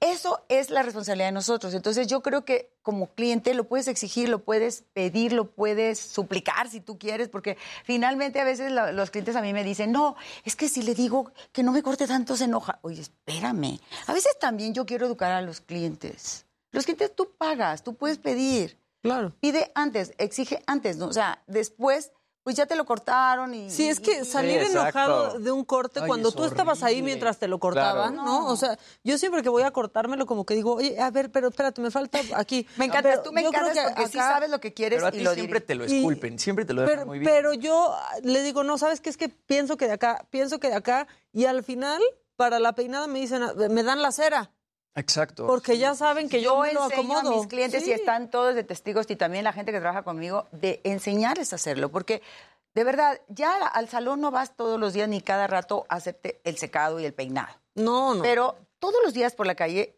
anda, anda un corte diciendo quién se lo hizo. Y te van a parar quién te cortó, quién te, te, te Sí, el color. eso es ese, ese debe de ser, primero de que nada, nuestro, nuestro respaldo de, de cuando tengas Y es la mejor bien. publicidad. Es la mejor publicidad, por supuesto que sí. Entonces tenemos muchas técnicas de, de trabajos que a mí me gustaría este, poco a poco este, irle diciendo a la gente que, que necesite el color, que necesite el corte, que necesite la ceja. ¿Cómo pedirlo? Porque también en el pedir está el dar, ¿no? Claro, Entonces, ¿cómo a lo mejor, sí, yo quiero la referencia de que tú me enseñes la foto, pero sí también que, que te, ahora sí que de tu ronco pecho digas, este, me hicieron aquello y no me gustó, esto me hicieron. La gente, yo siempre se lo digo, hoy tenemos la facilidad de tomarnos una selfie, de tomarnos en el espejo, lo que sea. Guarden lo que mejor les gustó, lo que mejor les quedó, para que eso sie- siempre sea referencia, porque el cabello todos los días responde de una manera diferente. Son, son temas del agua, del champú con lo que te Sí. lavas, de, eh, hasta en las ciudades que estemos, ustedes han dado A mí me gustó lo que decías que les enseñas El a agua, peinar, porque si es muy molesto que vas, te hacen Sales el corte, perfecto. sales perfecto y nunca puedes repetir ese peinado tú, ¿no? Entonces, bueno, ya me peino como y siempre. tampoco y tampoco dejan peinado de, de salón salón, ¿no? exacto de no, peinado no, de salón no. Peinado o sea yo te aseguro tú te haces así y te vuelve a quedar igual. Maca se hace así se juega y se vuelve a quedar a lo mejor no igual pero sí en, en el mismo concepto Ustedes dos no. No, no es cierto, no es cierto. ustedes están un poquito más limitados pero no por no por nada sino porque el cabello está más corto Claro. yo hablo de un cabello que se pueda mover o sea yo juego con mi cabello no tiene que estar Ya casi nos vamos a ir al corte y nos tienes que decir cómo haces ese peinado. estos están chinos se logran desde la regadera. O sea, en la regadera, después de usar tratamiento que tenga que ver con rizos, porque obviamente los cabellos rizados necesitan hidratación. Entonces, los productos que contienen lo que hidrata el rizo y no lo hace crespo, eso es lo que hace. Entonces, desde la regadera, tener adentro un peine con dientes abiertos, los dientes abiertos son muy importantes, o los mismos dedos, haces tú los gajos del cabello. Entonces, los gajos del cabello ya tienen agua y tienen agua pesada. No le hagas así, hazle así. Así, así. En, en la regadera yo tengo hasta un espejito de esos que yo creo que ustedes lo usan para resolver en el Sí. baño, que son eh, Y ahí vas antirderrapantes. viendo. Claro. Entonces vas así. Entonces haces la parte de arriba, la haces hacia arriba y la acá. Entonces ya te lo haces y esto así se queda. Cuando sales, bueno, ya la- con la toalla nada más es así. No lo aprieten, sino hagan así. Entonces ya la- el rizo se queda así y se queda separado con agua. Sales y te pones crema de, de rizos o mousse, igual en la misma forma. Haces esto listo. No lo tocas.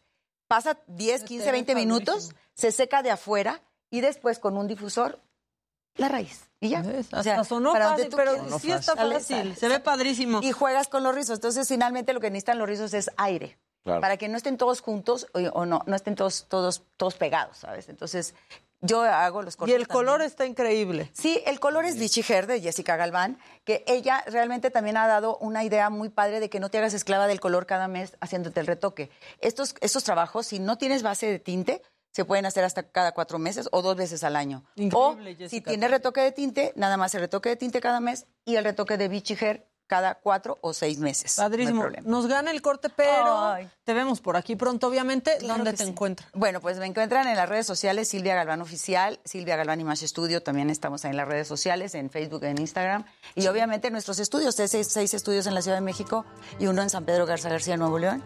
Entonces Obvio. siempre estamos por ahí con todo el talento Silvia Galván listos para lo que Está por toda la ciudad, ¿eh? O sea, Sí. ahí, pero en la Condesa, en las en, Lomas. en Lomas, en, en el San sur Ángel, también. en, exacto. en, este en Satélite, en, en este en Polanco. Sí, estamos en Por todos, todos lados. lados. Muchas gracias, Silvia. No, gracias a ustedes. Felicitaciones. Gracias. Contrario, nosotros damos un corte y Saludos a la señora de la casa. Saludos a la señora de la casa que ya, que ya viene, ya viene. Eh, al volver vamos a platicar con Sebastián y Emiliano Zurita sobre su participación en cómo sobrevivir soltero y aquí pues ya no sobrevivieron. Esto se acaba. Vamos a un corte y volvemos.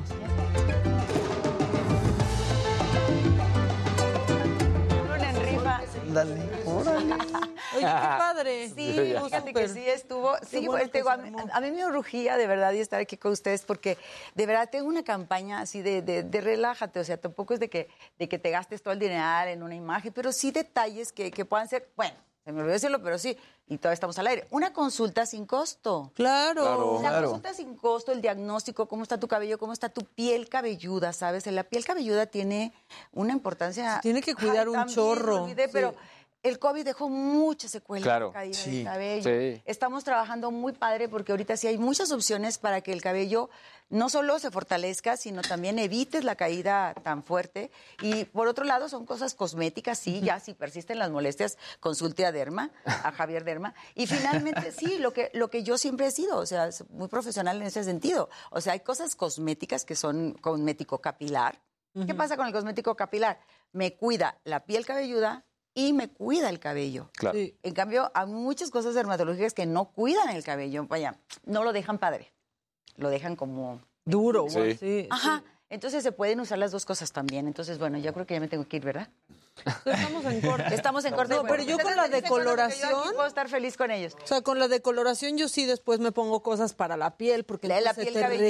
reseca. La piel sí. cabelluda. Hay que cuidarnos todos, todos y todos ustedes también hagan su masajito.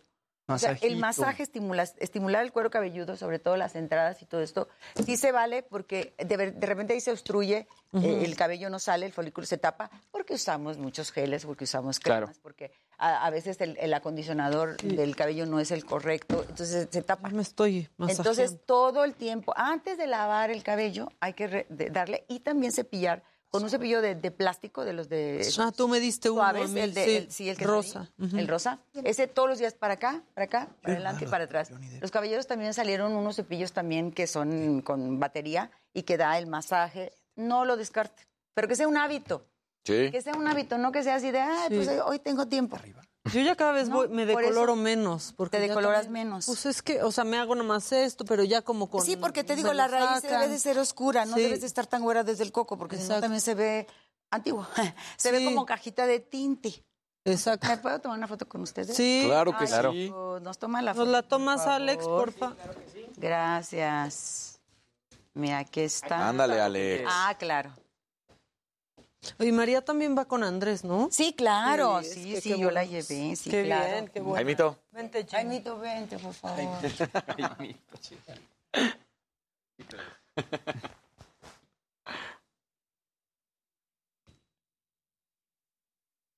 Eso, Ya él sí está. sabe. Muchas gracias. Sí, no, pues aquí hay muy Nos vemos pronto, Silvia. Padrísimo. Qué bueno sí. que viniste, No, qué no, al padre. contrario. Que sí, se armó. Que se armó por fin. Y bueno, Sí. que esté la señora de la casa para venir también. Sí, obvio. Obvio, obvio, ya me Bueno, dijo. chicas, chicos y chicas. Mm, Muchas Qué gracias. gusto verte. Me saludas a Jessica Sí, mucho. Claro que sí. Mucho gusto. ¿Qué pasó? Bye bye. No los oí. Gracias. No los oíste. Nos vemos. Gracias. Ay, te Ajá. olvidó hacer una historia, espérame. Ok. Al fin que... Ah, sí me da tiempo de ir por agua. Sí, sí nos da. Tú. Es que iba a hacer nomás una historia para... de- Porque hice una de la entrada y ahora quiero hacer una de la salida. Ah, ok. Ok, aquí está. Voy a hacerlo así, al revés. Oigan, pues ya, ya estuve con los chicos guapos. Maca, ¿dónde estás? Muchas gracias, muchas gracias por la entrevista. Y bueno, pues felicitaciones por el programa. Me Gracias, encantó. Silvia. Me encantó, gracias. Ya córtales el pelo. Sí, cuando gusten. No, y de veras, de veras, yo tengo gente muy buena para hacer los, todos los mejores diseños y todo. Mira, tú, por ejemplo, aquí es lo que te decía. Entre esto y esto. Sí, ya sé. Hay que, hay- pero fíjate, por ejemplo, hay que subir, hay que subir, subir, subir, subir, subir. Fíjate, subes, subes, subes, subes. Y tú hazlo, mira. Subes, subes, subes, subes. Y Y, Todos luego pelitos estos pelitos, nada más, nada más. Sí. O sea, no son, ni siquiera esto, No, esto ya- no es ceja. Y ahora con el minoxidil me han salido así, ya se me quitar esto es con cierto, esto. es cierto. Entonces, de hecho, mira, si siempre le haces así, pues es un trabajito. Pero aquí hay una sombra. Y entonces esa sombra eh, a- al aire se te ve esto junto. Claro. Claro. Eh, por más luz que haya, siempre se ve junto. Entonces, normalmente Yo los ya ni me saco las cejas. Pero aquí también no. Cuando ya no tienes que sacarla, no, es lo que digo, tampoco es de que, ¿tengo qué? No, hay Sí, quienes no. y qué. O sea, no es de que todos, todos, no todos somos. Sí, a mí Silvia me- Heraldo Televisión.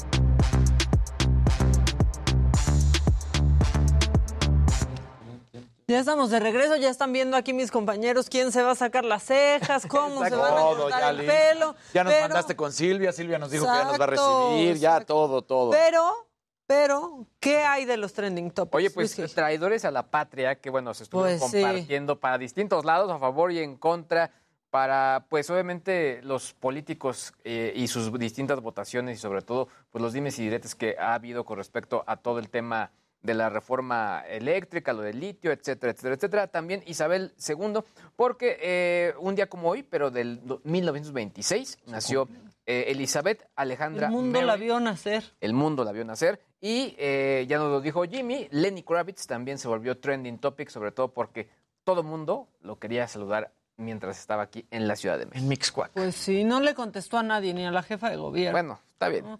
Ahí andaba siendo famosa una joyería. Es que vieron la foto, decía Sí. joyería, no sé qué, la primera en Miscuac. Entonces, bueno, pues sí hizo una buena, pues una buena publicidad. Tú tienes algo de último momento. Algo muy macabrón y es que el capitán del Manchester United, Harry, Harry Maguire, bueno, se vio obligado a llamar a la policía por una amenaza de bomba en su casa. La policía Dios de Cheshire fue a la casa donde vive el jugador con perros rastreadores. Esto es así de sencillo, porque el equipo le está yendo mal, porque está en la sexta posición. Eh, no es así de sencillo eh, la situación, pero el por qué. Porque estos retrógrados, personas y estúpidas y no sé qué más decir de adjetivos. Así ya está bien, así ya está bien, Daniel. Este, la verdad es que deciden, estos hooligans, estos fans totalmente que no son fans, desubicados, pues deciden atacar de esta forma que ya también había dicho que había recibido amenazas de muerte, ahora la amenaza de bomba en su casa, porque al equipo le va mal. Es fútbol, señores, es fútbol, ¿qué les pasa? Pues sí, pero no, no entienden eso. Están locos. No, no, sí, claro. Bueno, y total que hubo bomba. No hubo, hasta el momento no hubo bomba, no ha habido absolutamente nada, pero eso se acaba de dar hace 30 minutos, así que pues muy Oye, desagradable. Y ya que hablabas de los traidores a la patria, bueno, ese trending topic, este, híjole, es que este video me lo mandaron mis amigos de diputados out of context. Este, ella es la diputada, híjole, es que sí me da, sí da un poco de risa. Jenny Olua, es de Morena. Y como que no entendía cómo iba la votación del domingo, pensaba que iban ganando, este, y pues subió este video y vamos a verlo. ¿Nos lo echamos? Sí, sí vamos a pasar, ¿eh? Sí se va a aprobar. Seguimos a favor. A favor. 273. En contra. 216. Y solo quedan de votar 1, 2, 3, 4, 5, 6, 7, 8, 9. Nueve personas faltan de votar. Y ya, ay, vamos ganando con varios. Bueno, con la mayoría. No puede creer. No puede creer. Algo histórico. ¿Qué onda?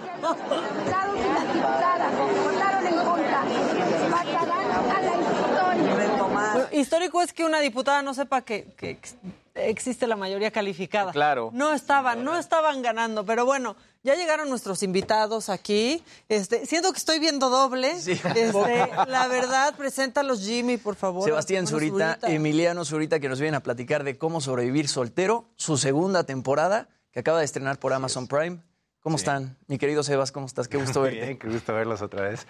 La verdad estamos bien felices porque la temporada está en primer lugar desde hace ya casi semana y media, dos.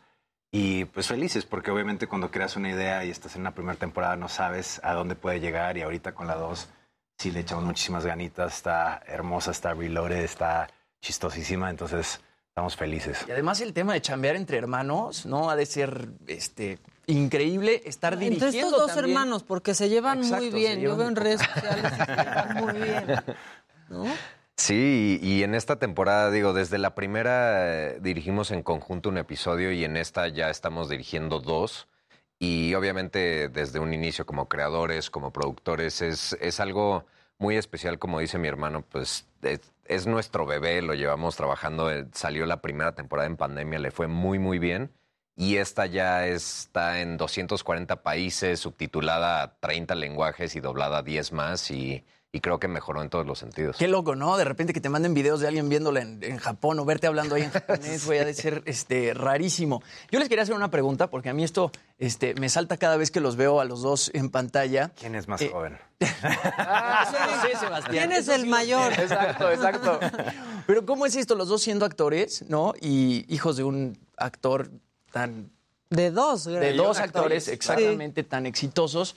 Este, ¿Cómo fue para ustedes desde niños entrarle al tema de la actuación? Y ahora que cada quien agarra papeles diferentes, este, pues cómo está eso de la envidia de pronto entre hermanos, güey. O sea, porque cuando eres chiquito de repente sí le envidias cosas a tu hermano, ¿no? Yo imagino que ahorita que ya son grandes, pues ya este, tienen madurez para aceptar que cada quien agarra Jimmy, qué feo eh, que le papeles envidias tú a tu diferentes. hermano. Sí, sí. No, Todos viendo así. pero, pero tienes algo que platicar. Ay, ya. Creo que necesitas platicar con un terapeuta. Exacto, exacto.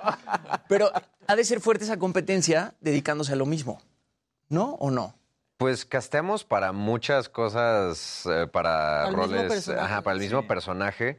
Y ya ha pasado que yo le gano uno, él me gana unos, pero es al revés. Creo que, eh, por lo menos de mi parte, si alguien más se va a quedar con, con ese personaje, Sea que eres tú, que sea mi Claro, hermano. claro. Claro. Y es algo muy padre ahorita que, que él acaba de regresar de hacer una serie con Sigourney Weaver en, en Australia, que los dos casteamos. Es algo muy padre porque conozco un poco de, de qué va el personaje y eso y...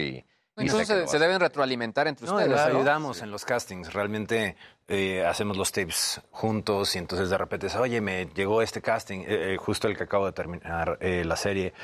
Pues yo estaba en España, casteé y llegué a México y mi hermano me dice, oye, ¿me ayudas con un casting? Y era ese. Le digo, ah, mira, esto es lo que yo hice para que veas, ta, ta, ta. Eh, no lo hagas así. No lo hagas igual. Pero, por ejemplo, el baile de los 41 igual, los dos casteamos y se quedó mi hermano. Entonces, son cosas que... Sí, son cosas que al revés, estás orgulloso y, y estás emocionado por la otra persona y, y, y sabemos que, que nos ayudamos mutuamente, que le vaya bien a él, me funciona a mí, que me vaya bien, le funciona a él, porque creamos muchas cosas juntos con la productora. Entonces, es, es un trabajo en equipo al final esto. O igual no sería más que la envidia el decir, güey, qué cagado, querían un güerito o güey, querían a alguien de pelo café, ¿no? Digamos Lo que te así. iba a decir, porque o sea, son completamente, o sea, tienen el sello, ¿no? Zurita, y se nota que son hermanos, pero no es como que son idénticos o tienes muy claro que querían algo diferente cuando escogen a uno o a otro, ¿no? Sí, y, y tenemos estilos también diferentes de, de trabajar, ¿no? Y incluso cuando hicimos Enemigo de Clase, que fue la primera obra de teatro, que fue el debut de mi hermano como actor, eh, pues también era un enfoque distinto a, los proyectos a los que queríamos ir, ¿no? Entonces yo había empezado en las novelas, que era muy comercial, tal, y también con cierta madurez decidimos decir, bueno, vamos a hacer otro tipo de proyectos más complicados, tal vez no tan comerciales, y creo que eso ha funcionado en una dinámica de, de familia bastante bien, ¿no? Oye, yo estuve viendo eh, cómo sobrevivir soltero y la verdad es que la- me gustó mucho, sobre todo porque... Digo, yo sí la vi, yo, yo sí la vi, no sé ustedes, no sé ustedes. Pero lo que sí se escucha y se ve muy padre es que hay como...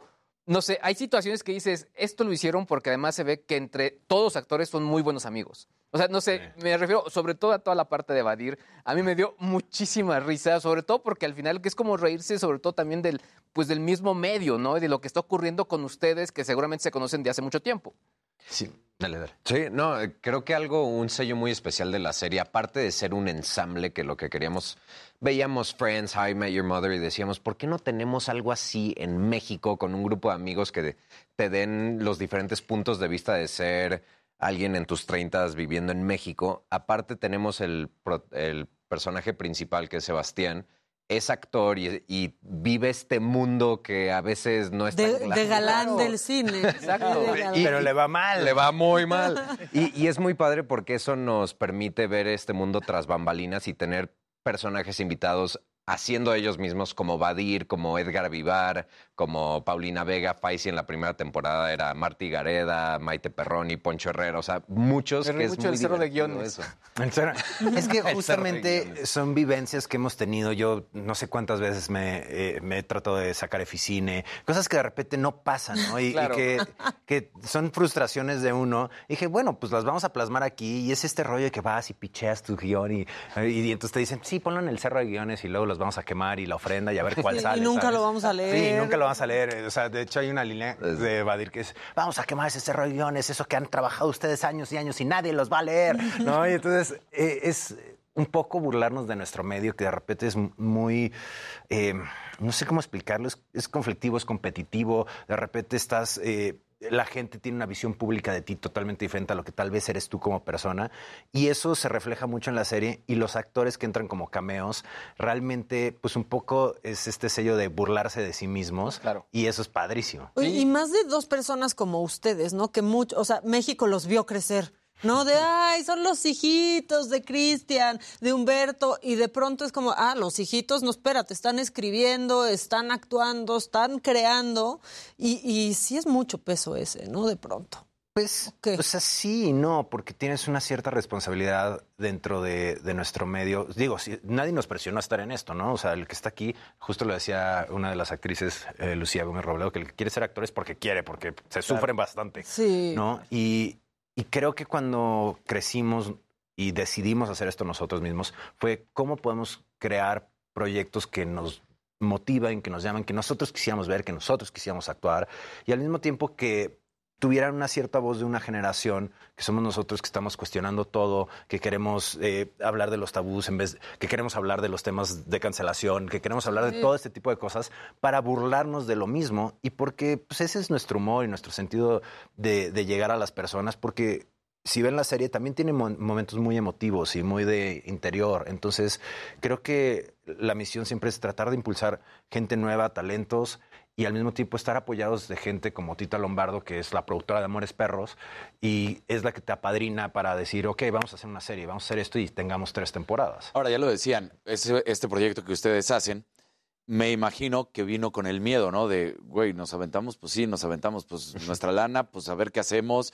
Y si no jala, pues ¿qué? ¿No? Sí, y es, y es algo que pues, nos dio un poco de miedo ya cuando es, es tu primer proyecto de los primeros proyectos que escribimos juntos y ahorita que esté en Amazon, en- Claro. en, Prime Video y digamos... Segunda temporada. Sí, no, y desde la primera decías, ¿y si sale mal? Y siempre, ya sabes, el, el la primera edición estás así de... Regreso a las novelas. Sí, de.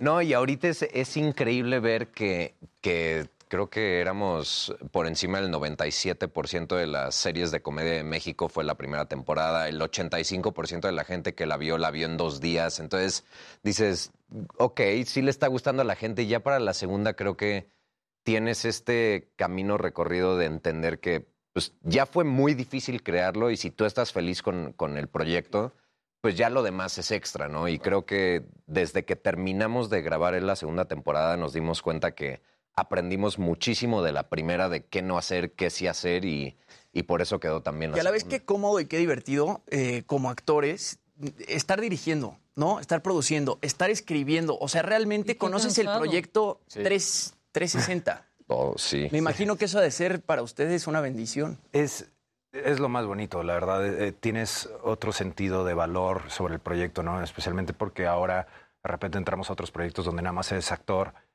Y, y- y a mí sí me ha costado un poco adaptarme, ¿no? A decir, oye, pero ¿por qué está la cámara? ¿Sabes? Y, No, no, te acostumbras, cállate. ¿no? No, es tu pastorela. ¿no? Y, y creo que ahorita el, el poder... eh, A mí lo que se me hace más sorprendente es que haya sido una idea, ¿sabes? Y que de repente alguien le apostó. Y me acuerdo que cuando estábamos en los, en los screenings de Sony, que estábamos al lado de... ¿Quiénes eran? Los hermanos Russo. O sea, presentaron presentando- justo antes de nosotros. y Wow, nosotros- no, ya te querías Hola. ir. así como- Y, nos- y ahora, y ahora van ustedes y nosotros así de... Tenemos una comedia muy chistosa de, ¿sabes? Eh, y, pero es todo el proceso y el cariño que tienes, pero también es, es una responsabilidad grandísima, especialmente ahorita que eh, produjimos en pandemia dos temporadas, pues el hecho de la salud, eh, la salud física y mental, de la mental, gente, claro. ¿no? Porque también es un proceso bien difícil y estás haciendo una comedia y la gente tiene que estar relajada y saber que está cuidada, pero está ardiendo Troya por todos lados, ¿no? Estás viendo cómo se van cayendo producciones. Y entonces, este, Sí, sí, sí. y es un proceso que, que nosotros, o sea, cumplimos 114 días filmando. Entonces, imagínate lo que fue eso, ya sin postproducción ni nada, solo filmando. Solo filmando. Entonces, eh, pero es en pandemia. Que todo era doblemente difícil. Sí. Esa es la Podrías verdad. hacer todo bien y alguien le daba COVID y entonces era de... Claro. Además, cómo subieron sí. los costos, ¿no? Porque al Sí. final, o sea, para, para ustedes como productores es hacer pruebas, que es un costo que originalmente no tenías previsto. Sí, Claro. PCRs diario durante Claro. 114 días, diario.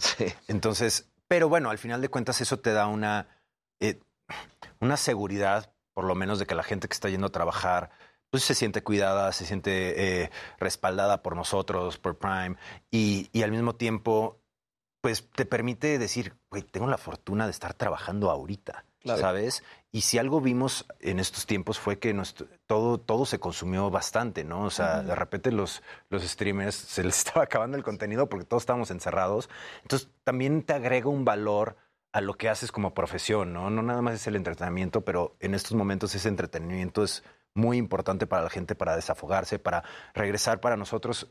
Un proceso muy raro fue, vamos a escribir con la pandemia o sin la pandemia, ¿no? Y para mí era un punto muy específico de yo no quiero que traigamos tapabocas, yo no quiero que tengamos esto, Sí. porque la gente se quiere alejar de eso, la gente quiere El sentirse... tapete sanitizante. Sí, y existe, pero de todos modos dices, yo quiero ver un programa donde me recuerde cuando era salir, ¿sabes? Y este Claro. tipo de cosas. ¿Y no te llegó la duda, no les llegó la duda que, pues porque todos lo hicimos, ya lo estabas platicando ahorita mientras estábamos encerrados, veías este, hasta los pasteles, veías lo que fuera, que dijeran, igual es porque la gente pues, está encerrada. Ahora, ¿qué tenemos que dar para que realmente nos mantengamos en el top of mind y quieran seguir viendo, no? Claro, que, que eso siempre fue, no, nos íbamos preguntando de, ¿le fue muy bien a la serie porque estaban encerrados o porque era buena la Claro. serie? Y, y de ahí empezamos a ver lo que, lo mismo, es confiar en, en nuestra visión, en la visión de nuestro equipo, de decir, ¿por qué nos gustó esto? ¿Qué, es, ¿Qué son los momentos que nos gustó? Y de ahí entendimos que funcionó muy bien porque, bueno, desde los guiones y cuando ya entraron los actores, estos personajes tenían unas vidas propias muy interesantes. Roberto que era, Flores a mí me da Sí, Roberto Flores, Fabricio Santini, to- todos eran impresionantes. Entonces en la segunda fue de, va, de aquí nos extendemos más allá de la soltería y es, cada personaje representa sobrevivir a, no sé, un nuevo empleo, al desempleo, a un amigo que tal vez quieres una relación, pero tal vez no. Y es en la segunda temporada, en verdad, meternos a los universos separados de cada personaje. Y de ahí creo que salieron cosas tan interesantes que pues dijimos, pues, creo que esto es lo que va a seguir jalando gente y por fortuna, pues ah, nos está yendo bien hasta Yo ahora. no he visto la segunda temporada, la primera sí la vi y yo sí les tengo que decir que a mí me, o sea, me sorprendió de pronto estarme riendo de un sitcom mexicano. Porque nos han mal acostumbrado, la verdad, a muchos intentos de sitcoms y dices, no, ¿por qué piensan que esto nos da risa? ¿no? Y resultan lejanos y no tienen nada que ver con esto. Y no sé si es por la generación, no sé qué, si sea el guion, pero la verdad es que, pues creo que son de los primeros que, que sí le han dado al clavo y que no se queda en, queríamos ser como Friends. De, pues sí, está bien, pero Friends es lejanísimo, es blanquísimo, es desde un privilegio enorme. sentido, ¿no? ¿no? Hablar más en la, en la situación, Lo ¿no? entendieron mejor. Sí, y eso se debe a que realmente, como decíamos, es un trabajo en equipo. Tenemos un, un- un grupo de escritores, tres hombres, tres mujeres. Marcos Bucay es nuestro showrunner, donde realmente para nosotros lo más importante era el writer's room, porque ahí es donde siempre pecamos. Eh, creo que vamos a producción, etcétera, pero se nos olvida que si el guion no es sólido, pues no, no podemos hacer mucho. Y luego tienes un gran elenco que la mayoría es muy bueno improvisando. Entonces, cuando ya se adueñaron, especialmente tú ves ese crecimiento en la temporada 2, que ya conocen sus personajes, ya conocen sus historias y empiezas a jugar y te juro que tú lo decías, el problema es ahora cállenlos, ¿sabes? Claro. Sí, porque son- Gustavo Egelhard, Sí, ¿no? no, bueno, es bueno. un personaje, o sea, O sea- lo puedes odiar, pero lo amas. Sí. Y, y es eso, justamente es el hecho de decir, vamos a tener un personaje como el de Billy Boy, que es lo peor de la sociedad, pero ¿por qué nos vamos a burlar de esto? ¿no? Y entonces Y lo ahí es- quieres ver, o sea, Exacto. ¿no? Sí, sí, Y creo que ese es eh, el acierto, ¿no? O sea, realmente estamos hablando y dialogando como hablamos nosotros en el día a día. Entonces la gente lo ve y dice, sí, pues es que yo hablo así, yo pasé por esto, yo estoy viviendo esto. Y somos muy irreverentes en ese sentido y no nos da miedo, o sea, porque también cuando estamos escribiendo, de repente hay temas que decimos, oye, pero ¿tocamos este tema o no lo tocamos? lo ¿O cómo lo tocamos? Y es como, sí, vamos a tocarlo porque nadie lo quiere tocar, porque a ver si nos, o sea, literal tenemos en el primer capítulo una monja, segundo capítulo una monja con un dildo, ¿sabes? Y dices, uh, nos van a vetar, ¿no? Este, y entonces dices, bueno, ese es el punto, porque ahorita nos queríamos expandir también a qué es lo que pasa con los teenagers en una sociedad también como la mexicana, donde todavía vas a escuelas católicas o no, y, y cómo te adaptas a esta generación de teenagers que tienen TikTok y ta, ta, ta, y, y hablan de un mundo sexual que está explotando, que no los educamos para afrontar ese mundo. ¿O cómo lo haces? Y esos son también parte de los cuestionamientos que estamos haciendo, porque queríamos también, eh, aprendiendo de la temporada 1, pues abrir un poco la generación de a quienes íbamos, ¿no? Y no importa qué edad tengas, el- hay algo para ti en esa serie. Ahora, viendo que a la segunda temporada le está yendo tan bien, me imagino que ya han de estar escribiendo una tercera. Ya la terminamos. Ya, la ya, ya. Ah, ya está Sí. hecha. Sí, de hecho nos fue tan bien con la primera que fuimos, yo creo que la única serie de Amazon en el mundo de ser renovada por dos temporadas de jalón. Qué chido. Eh, tal vez, y The Voice tal vez. The pero- Voice, tal vez, ¿ah? Sí. Bueno, pero fuimos una de las... Fuimos la primera México. mexicana. Exacto. Nos van a hacer Eso fact sí. check de todo en esta entrevista. Sí, pero eh, funcionó muy bien y eso es algo muy padre porque ya sabiendo que tienes una tercera, escribes un arco dramático que, que esté más completo y que Claro. sí te impulse una tercera sí. temporada. Sí, entonces, y la tercera también viene con, eh, si terminas la segunda, definitivamente vas a querer ver la tercera y eso es algo muy Y padre. aparte es padrísimo, también es una generación que estamos pues hartos de estos temas no se tocan, ¿no? O sea, que crecimos de esto está pasando, pero no hablamos de esto, esto está pasando, pero no hablamos de eso y aquí se habla y no pasa nada. Claro. Y, y creo que se agradece. Sí, Porque entonces totalmente. hay una cierta frescura. O sea, justo estábamos hablando de uno de los, el personaje de Fish, ¿no? Que lo hace Fabricio Santini, que es un tipo que literal está en la línea de la farsa siempre, pero después de un susto de que casi se queda embarazada su novia, ¿no? Él decide ser célebre, pero lo lleva al otro extremo y entonces y está basado en una persona de la vida, o sea, es unas cosas bien Eso sí. locas, ¿no? Que entonces encontramos que dices, "Güey, a veces la realidad está más cañona que la ficción, ¿no? Y, y todos esos procesos de repente como ellos los internalizan y los viven real y les dan la seriedad, porque luego ese es el problema. Nos queremos hacer los chistosos en la comedia. todo, sí. Y mientras más drama tengan los personajes, más cómica es la Claro. Sí, situación. play comedy ¿no? like tragedy. Exacto. Y ese es el 100%. problema de estos güeyes, que todo es vida o muerte para ellos. O sea, desde un date es vida o muerte. Entonces, eh, creo que eso te genera un, un ambiente de comedia en la que te sientes muy relajado y al mismo tiempo dices, no, pobre güey, pobre güey, pobre güey, ¿sabes? Oigan, pues yo me voy a echar la segunda temporada ya. Ahora sí es tarea. Gracias por venir, No, gracias por platicar con nosotros. Y ya está disponible en Amazon Prime la segunda y viene la tercera. Así es. Perfecto. Se quedó, ¿alcanzas a decir en qué serie estás, este, estuviste con Sigourney Weaver? Porque todo el mundo está preguntando. Sí, eh, Lo soltó, lo sol... Mira, no fuimos nosotros, ¿eh? O sea, ya no. Eh, se llama The Lost Flowers of Alice Hart. Es una serie eh, que filmamos en Australia por cuatro meses. Wow. Y está Alicia Devan Carty, eh, Sigourney Weaver y yo. Y este y está, está muy buena. Ya, ya la verán. Está Qué también en. Prime Video. Padre. Muy bien, bueno, pues gracias por venir. Nosotros ya nos vamos, pero mañana aquí los esperamos en Me lo dijo Adela en punto de las 9 de la mañana. Y mientras tanto, quédense en la señal del Heraldo Televisión. Que tengan un buen día.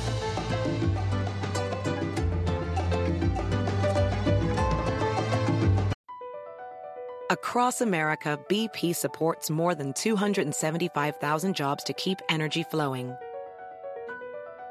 Jobs like updating turbines at one of our Indiana wind farms and producing more oil and gas with fewer operational emissions in the Gulf of Mexico. It's and, not or.